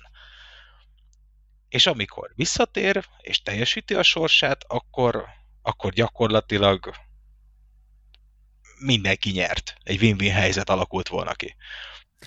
Nekem van egy olyan szörnyű gyanúm, hogy ezt a társadalmat erőszak nélkül nem lehet megváltoztatni, mert hiába csinálsz passzív ellenállást, vagy hiába ö, próbálod ezt szépen. Egyszerűen az az információ, hogy te lázadsz, hogyha te egy csillaghajón vagy, és és kelted a feszültséget, azt el fogják zárni. Tehát azt nem fogja tudni a társadalom, és ez a társadalom bezárkózott, tehát nem lehet már párbeszéd útján, nem lehet vitákat kezdeményezni. Ezt a dolgot lehet, hogy valamikor le, ö, megvitatták, és így van. Vagy valahogy kialakult. De most már nincsen helye a diskurzusnak e körül, ez egy teljesen zárt. Ezt ö, nem lehet tabú téma tulajdonképpen. Mindenki szörnyűködve néz, a miniszter is szörnyűködve néz, a, a, a lány is szörnyűködve néz, hogy ez, ez szörnyű, hát hogy, hogy képzeli, hogy, hogy ilyet csinál. Ez tulajdonképpen olyan szinten ö, adresszálhatatlan ez az egész, hogy én nem hiszek benne, hogy ezt, ezt meg lehet változtatni ilyen, ilyen szép módszerekkel. Viszont ebben az esetben akkor kihalásra van ítélve a társadalmuk. Tehát akkor Igen. mondják azt, hogy hát figyelj, ne nézzél föl, és ennyi. És akkor... Egyébként valószínűleg kihalnak 40 év belül, ha csak el nem költöznek. Mondjuk mert fennáll a lehetősége, hogy ott hagyják a bolygót, de akkor kénytelenek lesznek valami módon fel, feladni a szokásaikat is. De hogyha Ez ennyire ragaszkodnak a szokásokhoz, érdemes egyáltalán? Elhagyniuk a bolygót és tovább létezniük? Ez egy igen jó kérdés. De nem is akarnak, tehát... Szerintem nem is akarnak elmenni onnan ha benne van a pakliban, hogy, hogy ebbe bele fogunk halni, akkor bele fogunk halni, de a, a, a de azt el, tudom, betartja, azt el tudom képzelni, hogy ott azért esetleg többen eljönnek, és megpróbálják a szokásaikat tartani. Amivel egyébként majd konfliktusokat gerjesztenek maguk körül, mert hogy egy más kultúrában próbálják majd tartani a saját kultúrájukat. Azért láttunk a földi történelem során erre is azért példákat. De lehet, hogy csak egy szondát hagynak maguk után, mint innen lájtos, akkor e- ez történt velünk, tartottunk a végig. Igen. Innen látosok legalább nem ölték meg a tudósaikat igen, igen, éves igen, korukban. Igen. Kéne nekik egy nagyon jó társadalmi pszichológus. Oda telepítik a bolygóra, és akkor megváltoztat mindent. Egy laxána. De szerintem nem engedik be. Nem xenofóbok annyira, hogy nem. Tehát menthetetlenek gyakorlatilag. Úgyhogy, de az biztos, hogy ők az individualizmust azért másképp fogják föl. Tehát ugye a, nem hisznek abban, hogy a munkát egy ember csinálja meg. Tehát, hogy ezt a szokásuk, hogy, hogy jó generációról generációra Generáció, adják tovább a tudást, és, és számukra ez már egy jól bejáratott és természetes. Uh, úgyhogy ez egy ez egy olyan társadalom, ami, ami tényleg a közösséget ö, emeli az egyén föl, fölé. Pont fordítva, Abszolút. mint a federáció. Ez a baj, a az a baj egyébként, hogy pont az a, az a lényeg, hogy nem adják tovább a tudást rendesen. Mert akkor vágják el a zsinort, amikor már a, az oktatói időszak jönne. Amikor már lerakja a lantot, nem kutat aktívan az öreg, hanem már tényleg a, az addig elért dolgokat adja tovább és ott van szépen elvágva az egész, és, és megmarad egy, egy jó formán ilyen 20%-ról újrakezdés az új generációnak. Tehát pont az a tudásvészel, ami a, ami a rutinja az öregnek. Hát de csak akkor, hogyha a mi, mi értelmeink szerinti 60 évben gondolkodunk, lehet, hogy ők egy kicsit gyorsabban fejlődnek. Meg én úgy érzem, hogy erről nincsen infónk, hogy nekik hogy működik a tudásátadás, hogy működnek az iskoláik, hogy működnek, hogy működik az egész társadalmuk ezen az egy szokáson Igen. kívül. Valójában viszonylag keveset eh, látjuk, és ezért ez inkább egy szimbolikus probléma felvetés az epizódban, és lehet, hogy másképp látnánk, hogyha egy olyan ö, eh, fajt lá- ismernénk meg a, bennük, akit tényleg ismerünk hogy látnánk is, és végigélnénk velük a szokásaikat, és ott lennénk, és, és még jobban megértenénk, mert itt tényleg ez egy, ez egy ilyen szimbolikus fel, felvetés, ami egy nagyon izgalmas felvetés, mit tennél te, vagy mit választanál, Laxana ezt mondja, Timisin ezt mondja, hol van az igazság. Igazából, hogyha egy közös tudat lenne, mint mondjuk a Borg, akkor tökéletesen továbbadnák a tudást. Viszont magát az egyént nem tudják tovább örökíteni. Az egyénnek a gondolkodásmódját nem tudják tovább örökíteni. Hát igen, ezért, ezért van az, hogy ez tényleg egy olyan társadalom, ahol úgy, úgy van a közösség az egyén felett, hogy az egyénnek kicsi a súlya. Mert hogy egyébként a, azt gondolom, hogy a föderációban is az a nagyszerű, hogy a közösség az egy nagyon jelentős, csak ő már egy egyenrangú, independens, független emberekből álló, hát nem emberekből, lényekből álló, akik már ugye kialakult tudattal rendelkeznek, és, és, és szabadságtudattal, meg minden, ők kooperálnak egymással, együttműködnek, ami egy kicsit más szint, mint amikor teljesen a közösség határozza meg, hogy mit csinálnak. Más... Meg, bocsánat, szerintem a maga a generációk közötti tudásátadás sohasem tökéletes. Leírhatja bárki a aktuális tanulmányában, amit éppen most tanult, vagy most fedezett föl fizikával, akár elektromosságban, akármiből, de biztos, hogy e, biztos Stephen Hawknak is volt, meg Einsteinnek is voltak olyan gondolatai, amiket nem írt le, és az az ő halálával sajnos elveszett.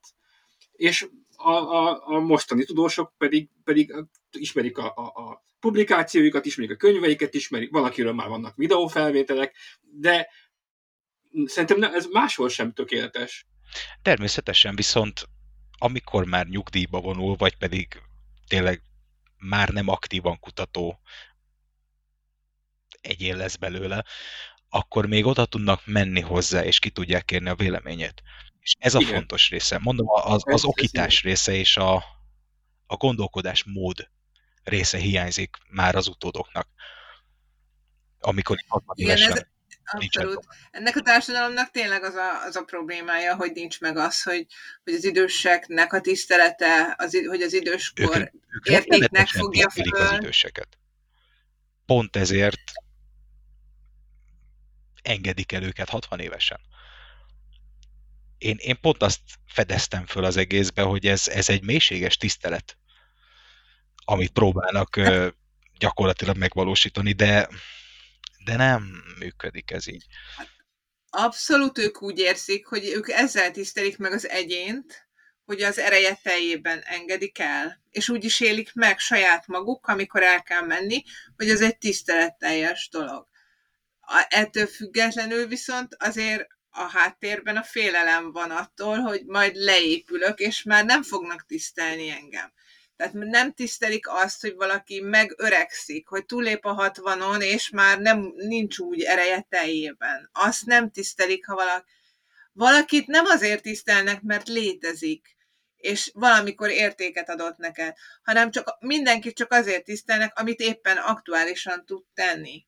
És ez szerintem egy különbség egy társadalomban, hogy azért tisztelnek, mert te képes vagy arra, hogy még tudjál cselekedni, és meg tud ezeket tenni, vagy pedig, vagy pedig te magadért vagy értékes.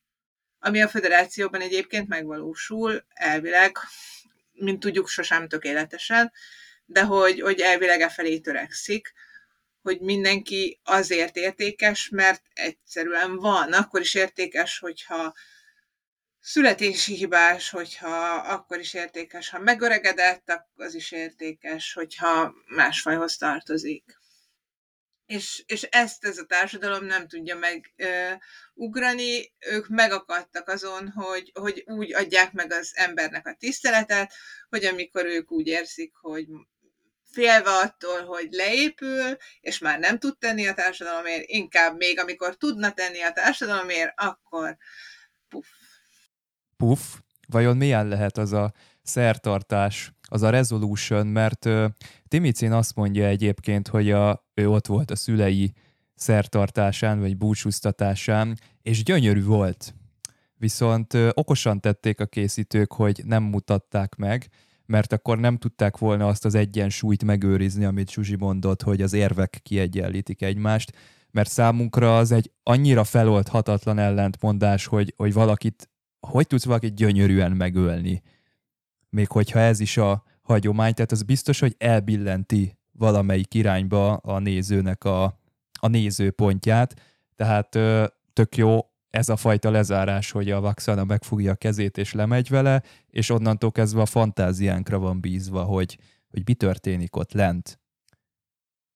Na most a... Igen? A Voyager-ben volt egyébként egy rész, ahol ahol ilyen temetést mutattak be, hogy gyakorlatilag még, még életében a halálos beteget beültették egy ilyen, hát gyakorlatilag teleportáló koporsóba, és valamelyik aszteroida mezőre kiteleportálták. És ez volt a, a nagy igen, a Harry Kimet is kiteleportálták, igen, azt hiszem. Az, az volt igen, az úgy derült ki. Évet. Harry Kim a feltámadás bajnok. Úgyhogy ott azért be lett mutatva egy hasonló dolog. Nyilván más faj, más kultúra, de, de el tudnám képzelni például egy ilyennek ezt a temetési rituálét. Tök jó, hogy van ilyen epizód, amiben nem az a konklúzió, hogy tényleg megpróbáljuk feszegetni, mert a, van a Vaxanának egy igazságérzete, ami lehet, hogy egyezik is adott esetekben a, a, a nézőnek az igazságérzetével, és csináljunk már ezzel valamit, hát csinálj, kezdjük el azt a forradalmat, vagy legalább az első lépéseket tegyük meg. Nem baj, hogy van egy olyan epizód, amiben nem tesszük ezeket meg, mert vannak olyan epizódok, amiben megtesszük bátortalanul a, az első lépéseket a világűrben, például az Enterprise-ban, a nem közi című epizód, nem is tudom mi a, az angol címe, ugye van egy harmadik nem ott a szaporodásnál az egyik fajnál, és gyakorlatilag a trip elkezdi őt edukálni, felvilágosítani, felhozni a társadalomnak ugyanarra a szintjére, mint a másik két nemet, és valami iszonyatosan csúnya vége lesz ennek az egésznek, pedig az Archer ott közben az Andreas Kaculasszal boldogan röpköd a, a nem tudom, valami tenger alatti izén, és olyan jó napja van az Archernek, és a Trip retteltesen elrontja az ő örömét azzal, hogy, hogy gyakorlatilag beborítja a, a társadalmi rendet, hogy ezt a nem közit elkezdi így, így edukálni. Nincs elsődleges irányelv, látjuk, hogy a, az ember a jó érzése szerint cselekszik, az igazságérzete szerint jár el, és károkat csinál. Legalábbis rövid távon azt látjuk, hogy, hogy ez, ez kárt okoz, és nem jó dolog egy, egy társadalomnak a, az életébe beavatkozni, de hát ez nagyon húzós kérdés. Ugye ez megint a elsődleges irányelvnek az irányelv jellege, hogy ez mindig kontextus kérdése, meg mindig az adott esetnek a kérdése, hogy most jó vagy nem jó, és igazából amit mi a képernyő előtt lehet, hogy meg tudunk állapítani, hogy jó vagy nem jó a saját belső hangukra hallgatva, az se biztos, hogy jó vagy nem jó, mert nem tudjuk a, a hosszú távú kicsengését ezeknek a dolgoknak. Igazából az a rész, ahol ezek a nemköziek voltak, ott gyakorlatilag tárgyként vagy, vagy kisállatként kezelték őket, és az, az már kiverte a biztosítékot gyakorlatilag. Az, az egy olyan szintje a, a saját kultúránktól való eltérésnek, amit már nem voltak képesek elviselni, és, és ott, ott muszáj volt beavatkozni. Pontosabban nem muszáj volt beavatkozni, hanem muszáj volt a saját kultúrája szerint eljárni. És, és megpróbálni valamit javítani a helyzetem, mert nem bírta volna ki másképpen. Viszont ez a rész, ez meg pont a határeset ezért is nagyon nagy vita a mi társadalmunkban az eutanázia, és ezért nem lehet róla beszélni. Pont ez a rész az, amikor, amikor pont ide-oda billeg a mérlegnyelve, és, és nem lehet döntést hozni a kettő oldal között. Ez hol vannak ezek a határok, mert egyéni szinten ö, beszállsz a liftbe egy családdal, és üvölt melletted a, a családnak a gyereke, és szedi szét a paneljét a liftnek, és a szülő nem szól rá, és akkor te rászólsz, vagy, vagy azt mondod, hogy ez nem az én dolgom. Tehát ezek egyéni szinten is olyan baromira nehéz ügyek, hogy ez valami elképzelhetetlen. Nem lehet, nem lehet jó döntés hozni.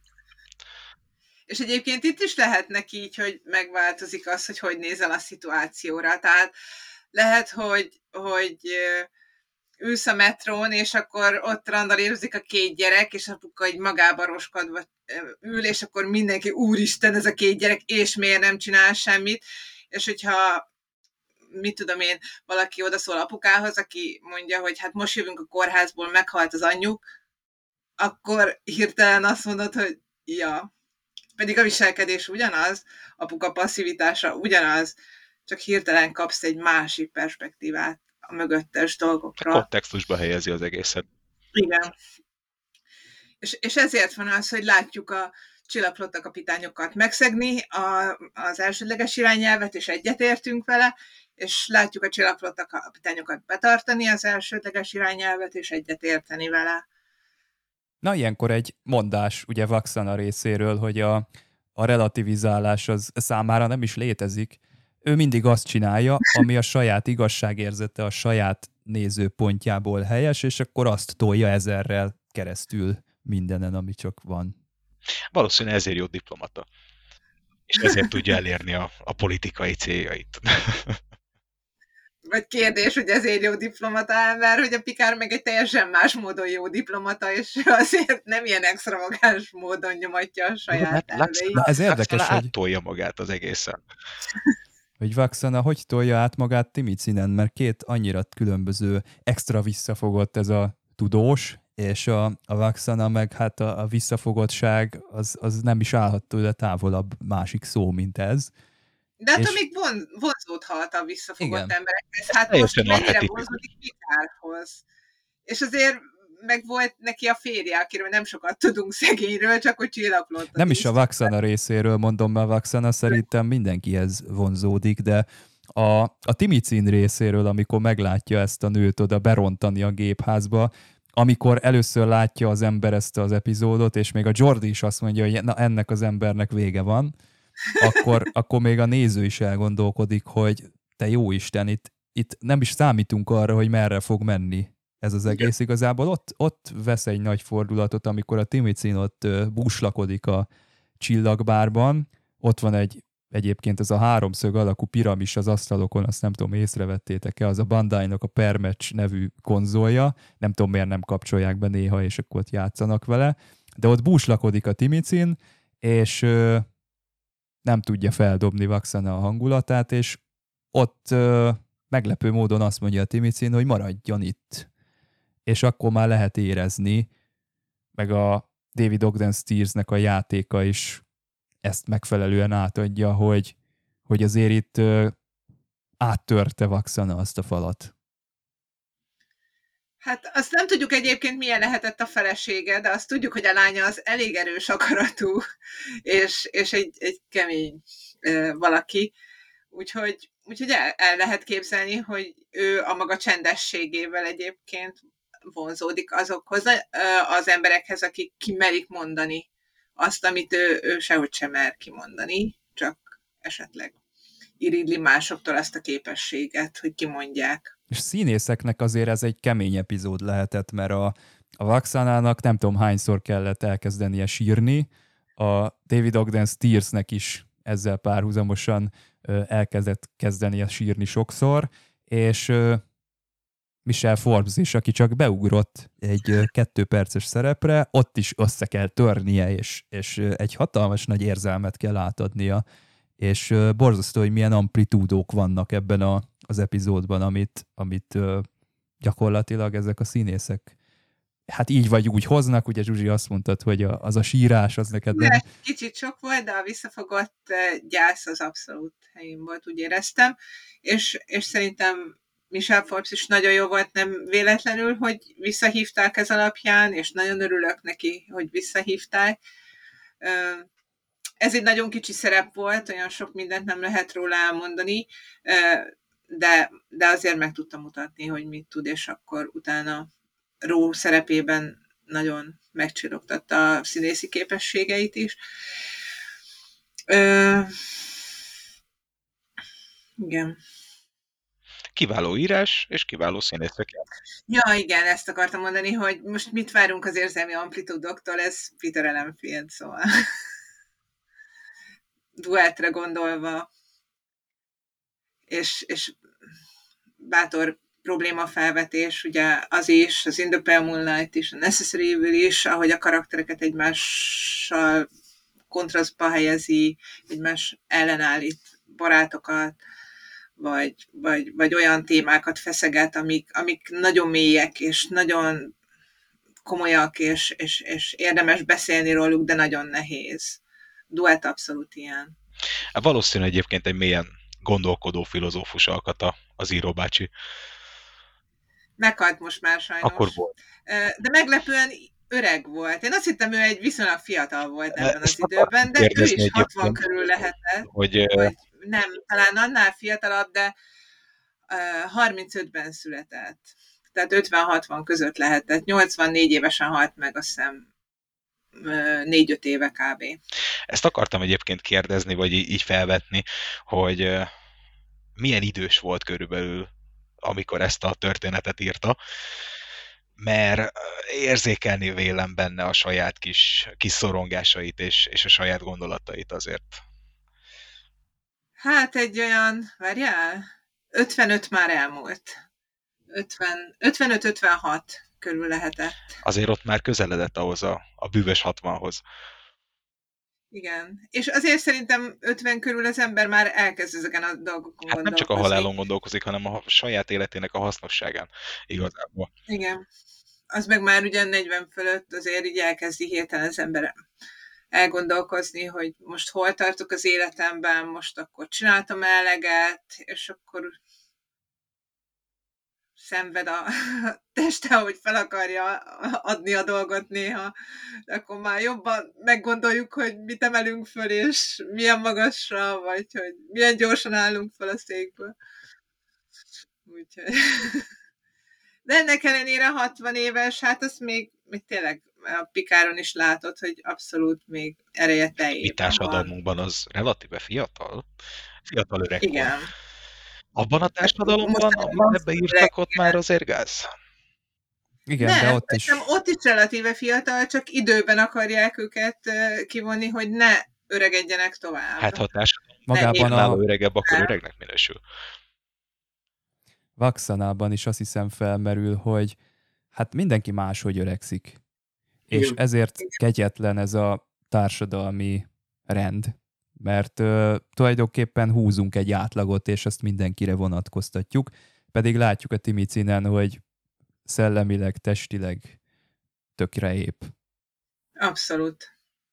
És egyébként ezért is jó Laxana, mert hogy ő is egy viszonylag ritka, idősebb karakter, aki úgy visszatérő, aki, aki, aki tud ehhez viszonyulni, hogy, hogy most az idősödés és az, idősödésről eddig keveset beszéltünk. Beszéltünk róla, mert például a Star Trek 2-nél a körkék idős, idősödése az egyik, egyik legjobb aspektusa a filmnek. Bármennyire nem szerette ez William Shatner, mert valószínűleg ő se akart annyira szembenézni azzal, hogy hát egyszerű is megöregszik, az, az egy nagyszerű adaléka a kettes filmnek, hogy igen, ők a hőseink, és igen, a hőseink meg fognak öregedni előbb-utóbb de attól függetlenül, mert a kettes filmben úgy érezték, hogy ők már öregszenek, utána még letettek négy filmet, amiben elég aktívan uh, aktívkodtak. És utána meg 90 évesen még egy űrhajóba is beszállt esetnél. Ezek igen, után. Igen. Abszolút. Tehát ki mondja, hogy 60 évesen meg kell érni, véget kell érnie mindennek. Egyébként tényleg nagyon érdekes, mert hogy két nagyon emberi ö, félelem, vagy visszanyulás, vagy parancs, az így ebben az epizódban kerül szembe, mert az, hogy félünk az öregségtől, az egy tökre beívódott dolog. Az, hogy törődik el az időseinkkel, az pedig a, a az egyik legerősebb kulturális ilyen parancs. Valaki megnézte egyszer, hogyha minden kultúrát a Földön összehasonlítunk, akkor vannak-e olyan kulturális parancsok, ami szinte mindegyikben megvan. És akkor az egyik az volt, hogy az időseknek a tisztelet és az idősökre való gondol, gondoskodás. A másik hiszem az volt, hogy ha valamit kapsz valakitől, akkor azt ad vissza, például jót kapsz, mondjuk nem a, nem a valami rosszat, hanem hogyha valakitől kaptál valami segítséget, akkor, akkor add vissza azt a segítséget. Többire nem emlékszem, de majd esetleg előkeresem, de nagyon érdekes volt, hogy ezek szinte minden kultúrában, nagyon sok vallásban a Földön megjelennek szinte azonos módon, egymástól függetlenül kialakulva. Tehát belénk, mint emberekbe bele van kódolva, hogy az idősek értékesek, és, és támogatni kell őket. De az is, hogy félünk attól, hogy mi magunk már nem leszünk értékesek, hogyha megöregszünk. És ez, a, ez az epizód ennek a két ellentétes dolognak ad egyfajta történetet, ahol ezek találkozni tudnak. Ez nagyon, nagyon jó benne. Mondjuk valószínűleg egyébként az emberiség, mint, mint faj, vagy mint egyeduralkodó a bolygón, ezért tudott túlélni, mert az öregeket megtartotta. Szerintem minden nyelvben talán, vagy, vagy minden kultúrában megvan az öregek tanácsa kifejezés, vagy az öregek tanácsa fogalomkör. Ez a, az ősembertől ered, de tényleg. És ezért tudod kiemelke, kiemelkedni a, a többi állat közül. De lehet, hogy a kőkorszakban ez a vének tanácsa, ez még a 25 éveseket jelentette. Van, volt, volt abban a társadalomban a legtöbb tapasztalata. Bár egyébként a, az átlag életkor volt 25 vagy 30 év, és ez megtévesztő, mert hogy nagyon sok gyerek meghalt. Tehát, hogyha viszont nagyon sok gyerek meghalt, akkor magasabb volt az élettartam, mint 35 év. Már csak a matematikai tudásom azt mondja nekem. Jó, de 25 évesen már... egyik részén nagyon sok haladóság van, akkor kellett lenniük 50-60 évesen. De 25 évesen már megjelentek az őszhajszálak, és már egyetemi tanár voltál szerintem abban a korban. Hát nekem egyébként 20 évesen már őszült a hajam, de... A kőegyetemen tanítottad, hogy hogy kell pattintani a kavicsokat. De egyébként tényleg lehet, mert hogyha valaki idős volt, akkor ezt tényleg felvállalhatta, hogy vigyázz a gyerekekre.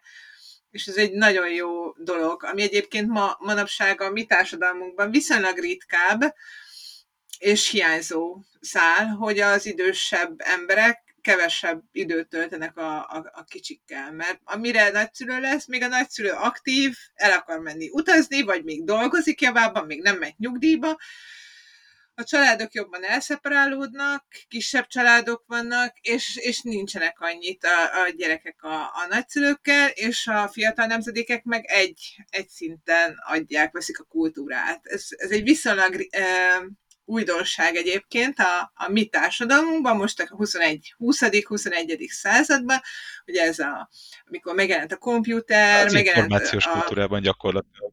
Az információs kultúra, de már előtte azt hiszem már a Beatlesnél, szóval, hogy megjelent az, hogy a fiatalok egymástól kezdtek tanulni, és már sokkal kevésbé függőlegesen ment le a tudásátadás, hanem inkább vízszintesen, és most meg alulról tanítják az időseket, hogy nagy, így kell a Facebookra felmenni, aztán öt év múlva meg megbánod, hogy úristen, nem kellett volna anyámat megtanítani a Facebook használatára, mert most nézzük, mi lett belőle. Igen, és most kísérletnek számít az, amikor a nyugdíjas otthonban végzik az óvodásokat barátkozni és időt tölteni egymással, ez most egy ilyen hűha dolog. Igen, Pedig o- ez... abszolút. Olvastam egy ilyen kísérletet, hogy, hogy nyugdíjas otthonba bevitték az óvodásokat, ilyen olvasás, mesemondás, olvasás, tanítás, stb. És a kontrollcsoporthoz képest az óvodások sokkal jobban meg tudtak, megtanultak olvasni, sokkal tájékozottabbak lettek, a, egy nagyon sok idős embernél a gyógyszereket le lehetett csökkenteni, nem voltak fájdalmaik, sokkal jobban érezték magukat, és hát ennek ellenére időnként azért meghalt halt egy-egy közülük, mert, mert hát idősek voltak, és a gyerekek megtanulták azt, hogy, hogy ez az élet természetes része, hogy néha meghal az, akit szeretünk, és, és sokkal kevésbé traumatizálta őket ez az egész téma, mint ahogy a szülőket a gondolat, hogy mi történik. Szóval, hogy abszolút egy nagyon érdekes kísérlet volt, és szerintem egy nagyon pozitív dolog az, hogy, hogy a társadalomnak szüksége van arra, amit te is mondtál, hogy az idősek valami módon bekapcsolódjanak a, a, az ifjabb nemzedékeknek valahogy a, az életébe. Az Impulzus podcastben is megtanultuk, hogy az élet természetes része az összefoglalás. Mindig nagyon korán jön, mindig nagyon kellemetlen, még egy kicsit élni szeretnénk, de sajnos véges az idő, úgyhogy én átterelném a szót arra, hogy először Dave elmondja most a szinkronos érdekességeket, utána pedig összefoglaljuk a gondolatainkat.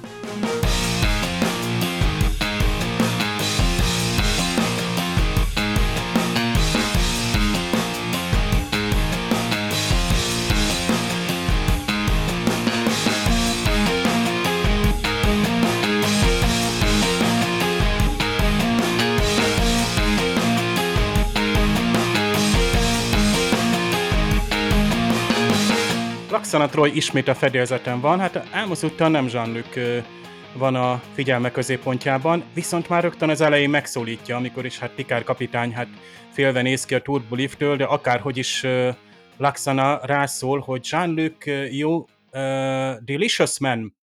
Magyarul ez úgy jött vissza, hogy maga huncut fajzat. A delicious lehet személyekre is mondani, hogy valaki, de inkább valami, mondjuk egy, egy táj, egy gyönyörűséges, elragadó, vagy élvezetes, remek, ízletes egy étel, Mm, amikor emberekre mondjuk, akkor, akkor azért kifejezetten már egy kicsit bizalmaskodó jellegű, ahogy persze a Laxanát is ismerjük, és ez a huncut fajzat, ez, ez már jellegzetesen a magyar Star Treknek a, a szókincséhez tartozik, hogy hát úgymond már ismerjük Laxanának a, a szavajárását, és még egyen rá is tettek a, a, a magyarban erre a stílusra. Viszont hát Picard ideiglenes vagy helyettes nagykövetté, vagy jószolgálti nagykövetté nevezi ki Laxanát. Hát mondjuk ez úgy van az angolban, hogy Mrs. Troy is or acting uh, ambassador of goodwill for today. Magára vállalta a vendéglátó um, szerepét. Na most ez érdekes, hogy uh, ugye ez az acting, ez akkor szokott jönni, amikor van valaki, egy pozíció, mondjuk egy kapitány, például, hát a Discovery-ben a szaru volt sokáig ilyen acting captain, tehát hogy ő a kapitány, de valójában nem ő, hanem csak helyettesít, de éppen most ő a kapitány minden azzal járó feladatkörrel és felelősséggel együtt. Ezt, hogy magára vállalta, gyakorlatilag ez úgy, úgymond ezt leírja. És a, a nagyon jó Laforge beszólása utána, hogy that man is a lot of trouble, Hát ugye, hogy pácban van, bajban van, nagy zűrben van, nagy gondja van ennek a embernek, a férfinak. Magyarul sajnálom ezt a férfit, ez is jól visszaadja. Egyébként engem mindig is érdekeltek ezek a, a tiszteknek az utólagos beszólása, hogy ez mennyire tartozik még bele mondjuk a 24. században, hogy valakinek a háta mögött így, így szóván beszólunk akár tisztekre is, vagy éppen itt egy vendégre. Megjelenik persze Mr. Homnis, akit Velejnek, Velejnek mond Laxana az eredetében, hogy ez a Valet, ez elég régies szó. Aki nézi ilyen Downton Abbey és hasonló sorosztokat, az tudja, hogy ez, ez egy ilyen úrasági, tehát uradalmi birtokoknak a belső, tehát a háztartáson, házon belüli inasítendő volt, tehát közvetlenül mondjuk a, az öltöztestért, tehát tipikusan az öltözhetéstől a, a cipőfényezésig, tehát egy közvetlen a, az, az úr mellett tevékenykedő mm, férfi volt, tehát a férfi uraság mellett tevékenykedő férfi inas volt ez. Egyébként magyarul azt mondja, hogy a segédem, mm, modern angolban ezt már használják ilyen ruhatisztító vállalatoknál is, de akár ilyen parkoló segédekre is, ami szintén egy gyakorlatilag szinte egy önálló foglalkozás mondjuk a szállodaiparban. Megérkeztünk a Praxilus, vagy magyarul Praxilus, Praxilis rendszerbe, ahogy Picard mondja, ahol dr. Timicin hélium fúziós kísérletét hajtjuk majd végre. Ugye helium ignition test, tehát ez a begyújtás, ízítás, hevítés, robbanás, ami abból következik, de végül is a, a, fúzió is leírja, de érdekes, hogy egy magyar szót is lehetett volna használni, és ahelyett mégis ezt a fúziót használják, miközben ez a fúzió meg az angolban.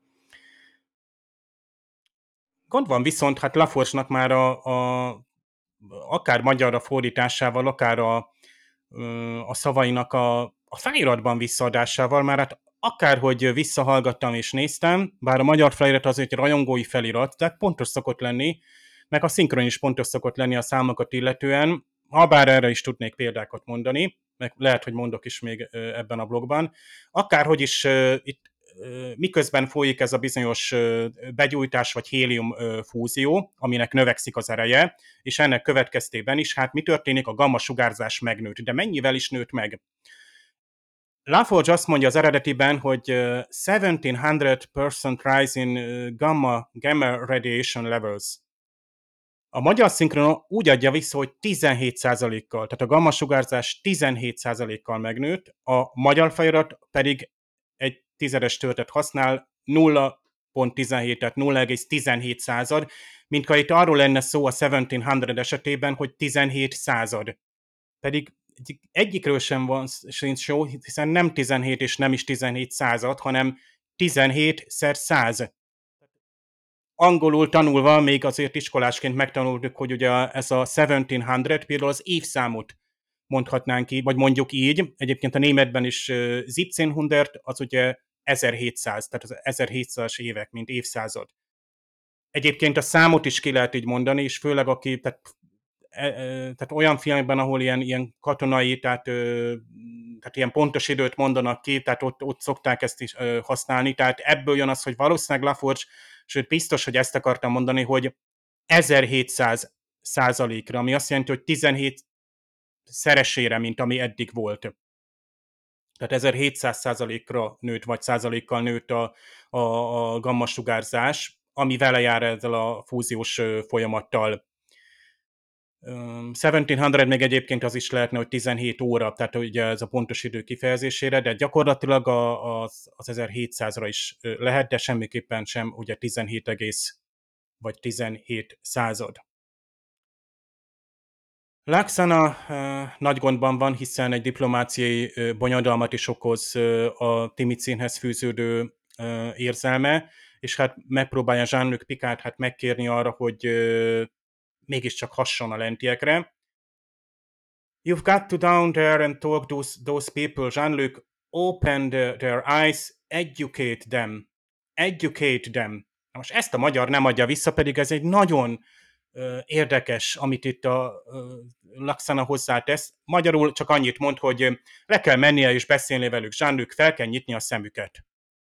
És ezt szokta is csinálni a Picard kapitány, sőt minden kapitány csinálja, tehát valamiképpen hat, amennyiben van lehetőség, és nem korlátozza az esleges irányelv. Hat a lentiekre, vagy egy bolygónak esetleg az olyan törvényére, ami tényleg olyan, hogy módosítani kell. Itt viszont ugye hát ez az educate, ez nagyon jól kifejezni azt, hogy ugye, hogy finomítsa a lentieknek a, a hozzáállását, ez a finomítás, fejlesztés, nevelés, oktatás, és ez, ez kifejezni így egyetlen egy szóban azt, hogy tehát Pikár egy ismert didaktikus szónak lattal itt, itt próbál ráhatni a lentiekre.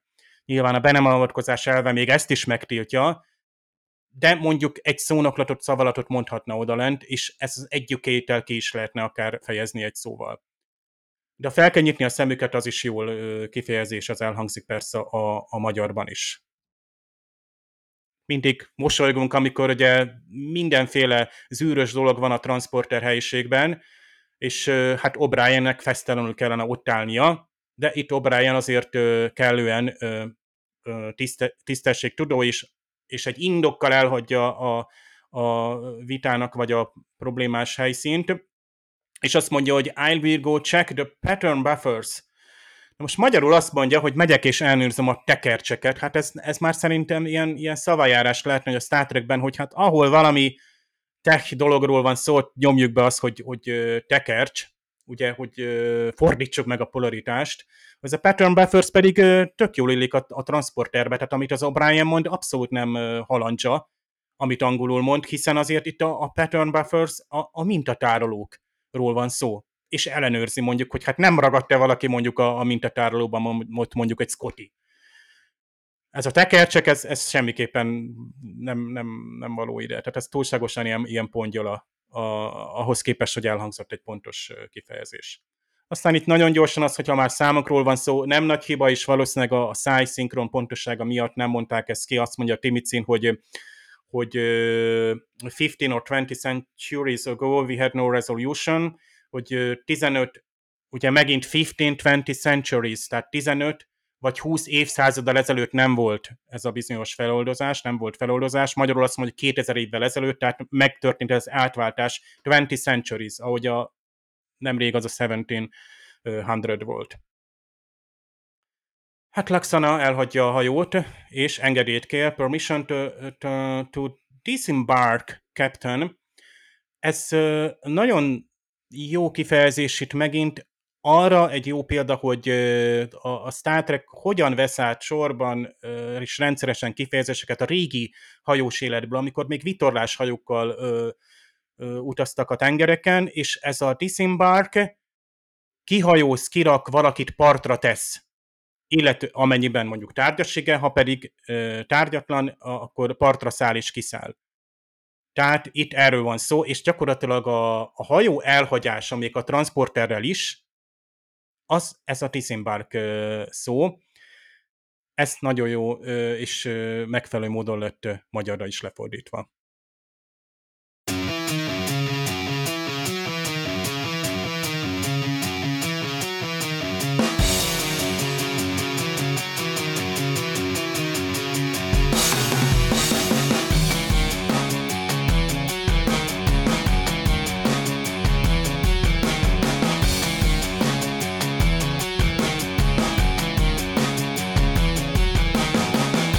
Amikor tizenévesen néztem a TNG-t, akkor három olyan meghatározó impact ért, amit egy életre megjegyeztem.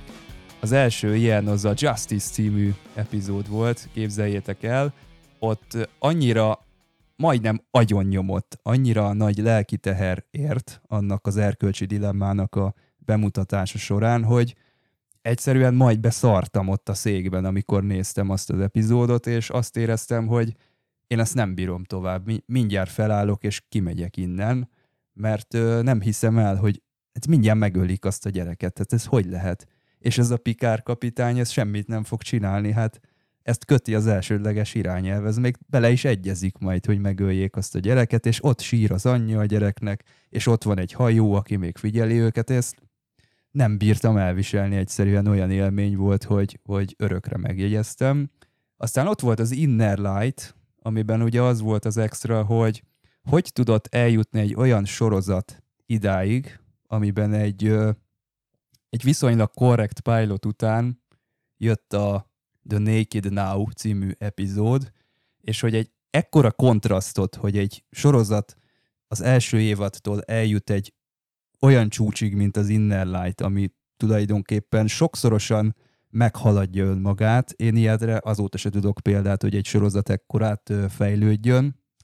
És a harmadik, ez a Half-Life című epizód volt, mert egyszerűen el sem tudtam azelőtt képzelni ilyet, hogy meg lehet egy ilyen témát adresszálni, és be lehet mutatni, és lehet róla beszélni egy történetbe ágyazva, és egyszerűen szétrobbant az agyam, amikor ezt megláttam. Úgyhogy ilyenkor mindig azt kívánja kicsit az ember, hogy bárcsak a a memóriámat ki tudnám törölni, és meg tudnám nézni újra, de ez sem segítene, mert azóta azért már sok mindent láttunk, és valószínűleg ezeket akkor és ott kellett látnom, és ezért maradtak meg ilyen élményként, de hát ebből kifolyólag sajnos nem tudok, teljesen nem tudok ö, semmilyen objektív megközelítést ennek az epizódnak az értékelésénél.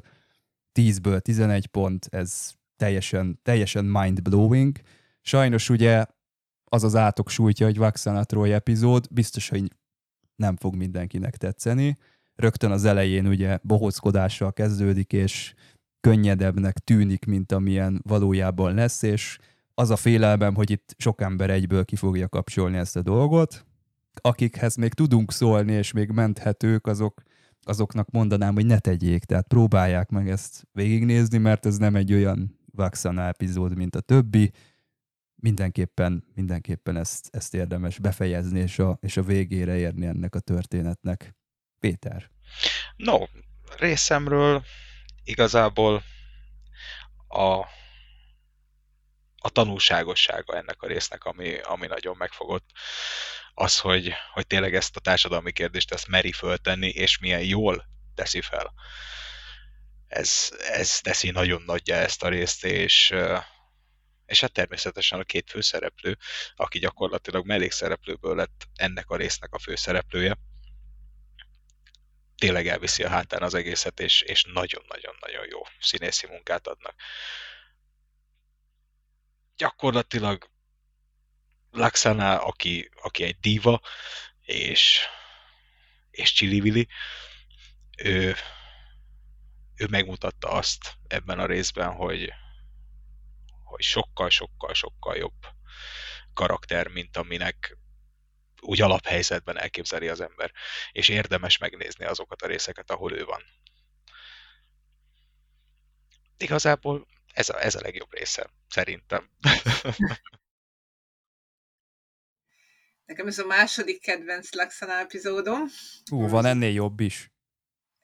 Laxana szempontjából szerintem egy van a hetedik szezonban, de, de ez egy fantasztikus epizód, és Laxana itt először mutatja meg, hogy mennyire sérülékeny tud lenni, mennyire gazdag a karaktere. Ehhez hozzájárul egyébként az is szerintem, hogy kellett az a, az, az elején, hogy csak egy, egy olyan extravagáns, de nem, nem látunk bele többet, stb., hogy a kontraszt, az megérjen bennünk, hogy úristen, de jó, mit tud ez a karakter. Számomra kiemelkedő tényleg az epizód maga a témaválasztás miatt is, mert nagyon, nagyon jók a kérdések, amiket feltesz, nagyon jól mutatja be. Én mindig nagyon szeretem, amikor egy témát tiszteleteljesen több oldalról, és úgy mutatnak be, hogy mindkét oldal úgymond pozitívnak és negatívnak tűnik egyszerre, tehát hogy tudsz azonosulni, és mégis megérted a másiknak a, a, a dilemmáit, egyik se tökéletes, de mégis mind a kettő emberi, és ezen felül ez az emberi faktor, a karakterek, amik ebben az esetben vendégkarakterek, de kit zavar, két fantasztikus színész, fantasztikus dialógusai, fantasztikus jelenetei, nagyon jó a kapcsolata egyébként a legénység többi tagjaival, jó jelenetek, és, és abszolút, és nekem tényleg a Peter Ellenfield az olyan mértékben a kedvencem, írók közül, akik a történeteket írtak, hogy, hogy tényleg egy kiemelkedő, és azt gondolom, hogy, hogy ez, ez meglátszik ezen az epizódon, és ezért nagyon-nagyon szeretem. Én többször is meséltem, hogy én nem a karaktereket, meg nem a színészeket figyelem a sorozatokban, én az írókat szeretem nagyon. És uh, uh, igen, a, a Peter Ellen Fields itt írta fel a, a nevét a naptáramba ennél a résznél. E, és ezt már korábban is mondtam, hogy én nagyon-nagyon nem, nem szerettem a, a Laxánát az elején, de volt más hasonló karakter, akit hülyét kaptam, ilyen volt például Q, John Delancey Q-ja, akit egyszerűen nem bírtam elviselni, de aztán, amikor a harmadszor, negyedszerre visszatért, akár csak Q, akár csak Laxana, volt egy író, aki, aki mondta, hogy na, álljunk meg, adjunk egy kicsit több dimenziót ezeknek a karaktereknek, és most ezt ebben a részben éppen Laxánával csinálják meg, és uh, én, én, ed, ed, én ennél a résznél szerettem meg igazán Laxánát, és, és innentől kezdve, ha a Laxánát látom fölbukkanni a stávestában, akkor kicsit úgy megnyugodok, hogy nem az a, a, a harsány valami lesz, hanem tényleg, tényleg egy komolyabb dologra is lehet számítani tőle egyrészt ezt, ezt mindenképpen kiemelni, és a másik pedig az, hogy igen, itt két vendégszereplő a főszereplő ebben a részben, és milyen jó, hogy ez a két vendégszereplő. A Star Trek elsősorban a, a moralitás játékoknak a sorozata, én úgy érzem, ez is egy, egy ilyen, és, és annyira jó, hogy, hogy, hogy, hogy megvizsgálnak egy, egy, egy témát, egy, több oldalról, és ugye azt mondjuk, hogy igen, hát azért kiegyenlített volt a téma, lehet, hogy én vagyok túl romantikus alkat, én egyértelműen a Laxana féle oldalnak szurkoltam, de sajnos minden alkalommal az a vége, mint most, akárhányszor nézem újra, de, de annyira magával ragadó ennek a két embernek a játéka, és ráadásul az egyik, egyiket eddig még teljesen lenéztem, hogy csak ilyen harsány valamikkel képes, és kiderült, hogy nem, mégiscsak. Ez olyan tökkel jó érzés, és, és ez az, a, amiért én, én ezt a, a, az epizódot, a, az első Peter Allen Fields epizódot tartom a Peter Allen Fieldsek közül a kedven, kedvencemnek, mert itt ő volt, ez volt az a pillanat, amikor egy, egy kevés, általán kevésbé kedvelt karakternek adott mélységet. És ez tök jó az, azért én az Inner Light-ot és a duettet azért azt mondanám. Igen, igen, a... igen, majd az Inner Light-et és megbeszéljük, hogy miért azok is. De... Sőt, nekem a necessary a szívem csicske, pedig ugye nem tartozik a leg, leg, leg elfogadottabban kiváló részek közé. Igen, de akkor már tudtam, hogy mire a... képes a Peter Ellen Fields, itt Igen. még nem. Itt most csak egy új név volt a, a stáblistán, és amik, azok ilyen debutálások, azok mindig valamiért emlékezetes. Hát azért jó még a 90-es években vagy a 2000-es években Star Trek-et nézni, akinek van kéznél időgépe, mert ö, akkor azért volt egy olyan közvélekedés, hogy hát amit a tévébe láthatunk sorozatokat, azok ilyen kis gagyi, nem tudom mik, a, az igazi, a real deal az a moziban ö, tapasztalható meg. A, az ilyen szívszaggató szerelmek, azok biztos csak a Titanicba fordulnak elő, és akkor, hogyha nem tudom, jön egy ilyen TNG epizód, azért ez egy ilyen környezetben, meg egy ilyen állapotban nagyot tud ütni. És ezért, hát most megint ez a régen minden jobb volt, ezért kár, hogy ma már ennyire információ zajban élünk, mert nagyon nehéz itt, megpróbálunk mindent, de nagyon nehéz hangsúlyozni egy-egy ilyen epizódnak a tényleges jelentőségét, mert oké, okay, most itt két órán keresztül mondjuk, hogy hát ez nagyon jó, mennyire jó, mennyire fasza, de félő, hogy, hogy ma már annyi mindent lát annyi mindenki, hogy már nem nagyon tudjuk ezt átadni. Úgyhogy nem tudom, mit gondoltok erről, mert ne, ne ilyen szomorúan zárjuk, hát ha nektek van erről pozitívabb, vagy, vagy ö, egy kicsit felemelőbb gondolatotok. Hát nekem csak annyi, hogy ez mindig hullámzik uh, ugye az időben, és az emberek időnként besokalnak a túl gyorstól, a túl erőszakostól, a túl akciódustól, ami mögött nincs gondolat, csak lövöldözés össze-vissza. És néha olyan jól leülni, akár akár egy TOS epizód elé, vagy nagyon jól leülni egy ezelé a TNG epizód elé, ahol emberek nem lövöldöznek össze-vissza, nem sötétek, nem vibrálnak a fények össze-vissza, és nem kell mindenféle csilibili, hanem színészek kellenek, és, és, és jó író, és egy jó jelenetek azoknak a színészeknek. Egy jó dilemma, ahol, ami veled marad, és elgondolkozol. És aztán nézd meg húsz év múlva, mert lehet, hogy más, máshogy fogsz gondolkodni róla, ahogy telik az idő. Aztán nézd meg még 40 év múlva, ha csak nem vagy a Timi színbolygójáról való. Úgyhogy abszolút, abszolút érdemes, érdemes néha visszanyúlni, és érdemes néha nézni, és megkönnyebbülés néha kiszakadni abból a nagyon túl uh, túláradó információ áradatból, és egy kicsit csendesebben arra koncentrálni, ami igazán fontos. Kicsi, apró csillagok ezek a részek, amikre, hogyha visszanézel, akkor meg tudod alapítani, hogy azt az időszakot milyen, milyen problémák érdekelték, és milyen milyen volt a környezet abban az időszakban, és hogyan gondolkodtak az emberek. Nagyon jó, megmentettétek a műsort, akkor itt lezárjuk a dolgot, és akkor jövő héten a host, az, az én leszek a host ugyanúgy, de a The Host című epizódot fogjuk megnézni. A gazdatest talán ez lesz a magyar fordítás. Hát addig is mindenkinek ö, egészségére. Sziasztok! Sziasztok! Sziasztok! Sziasztok!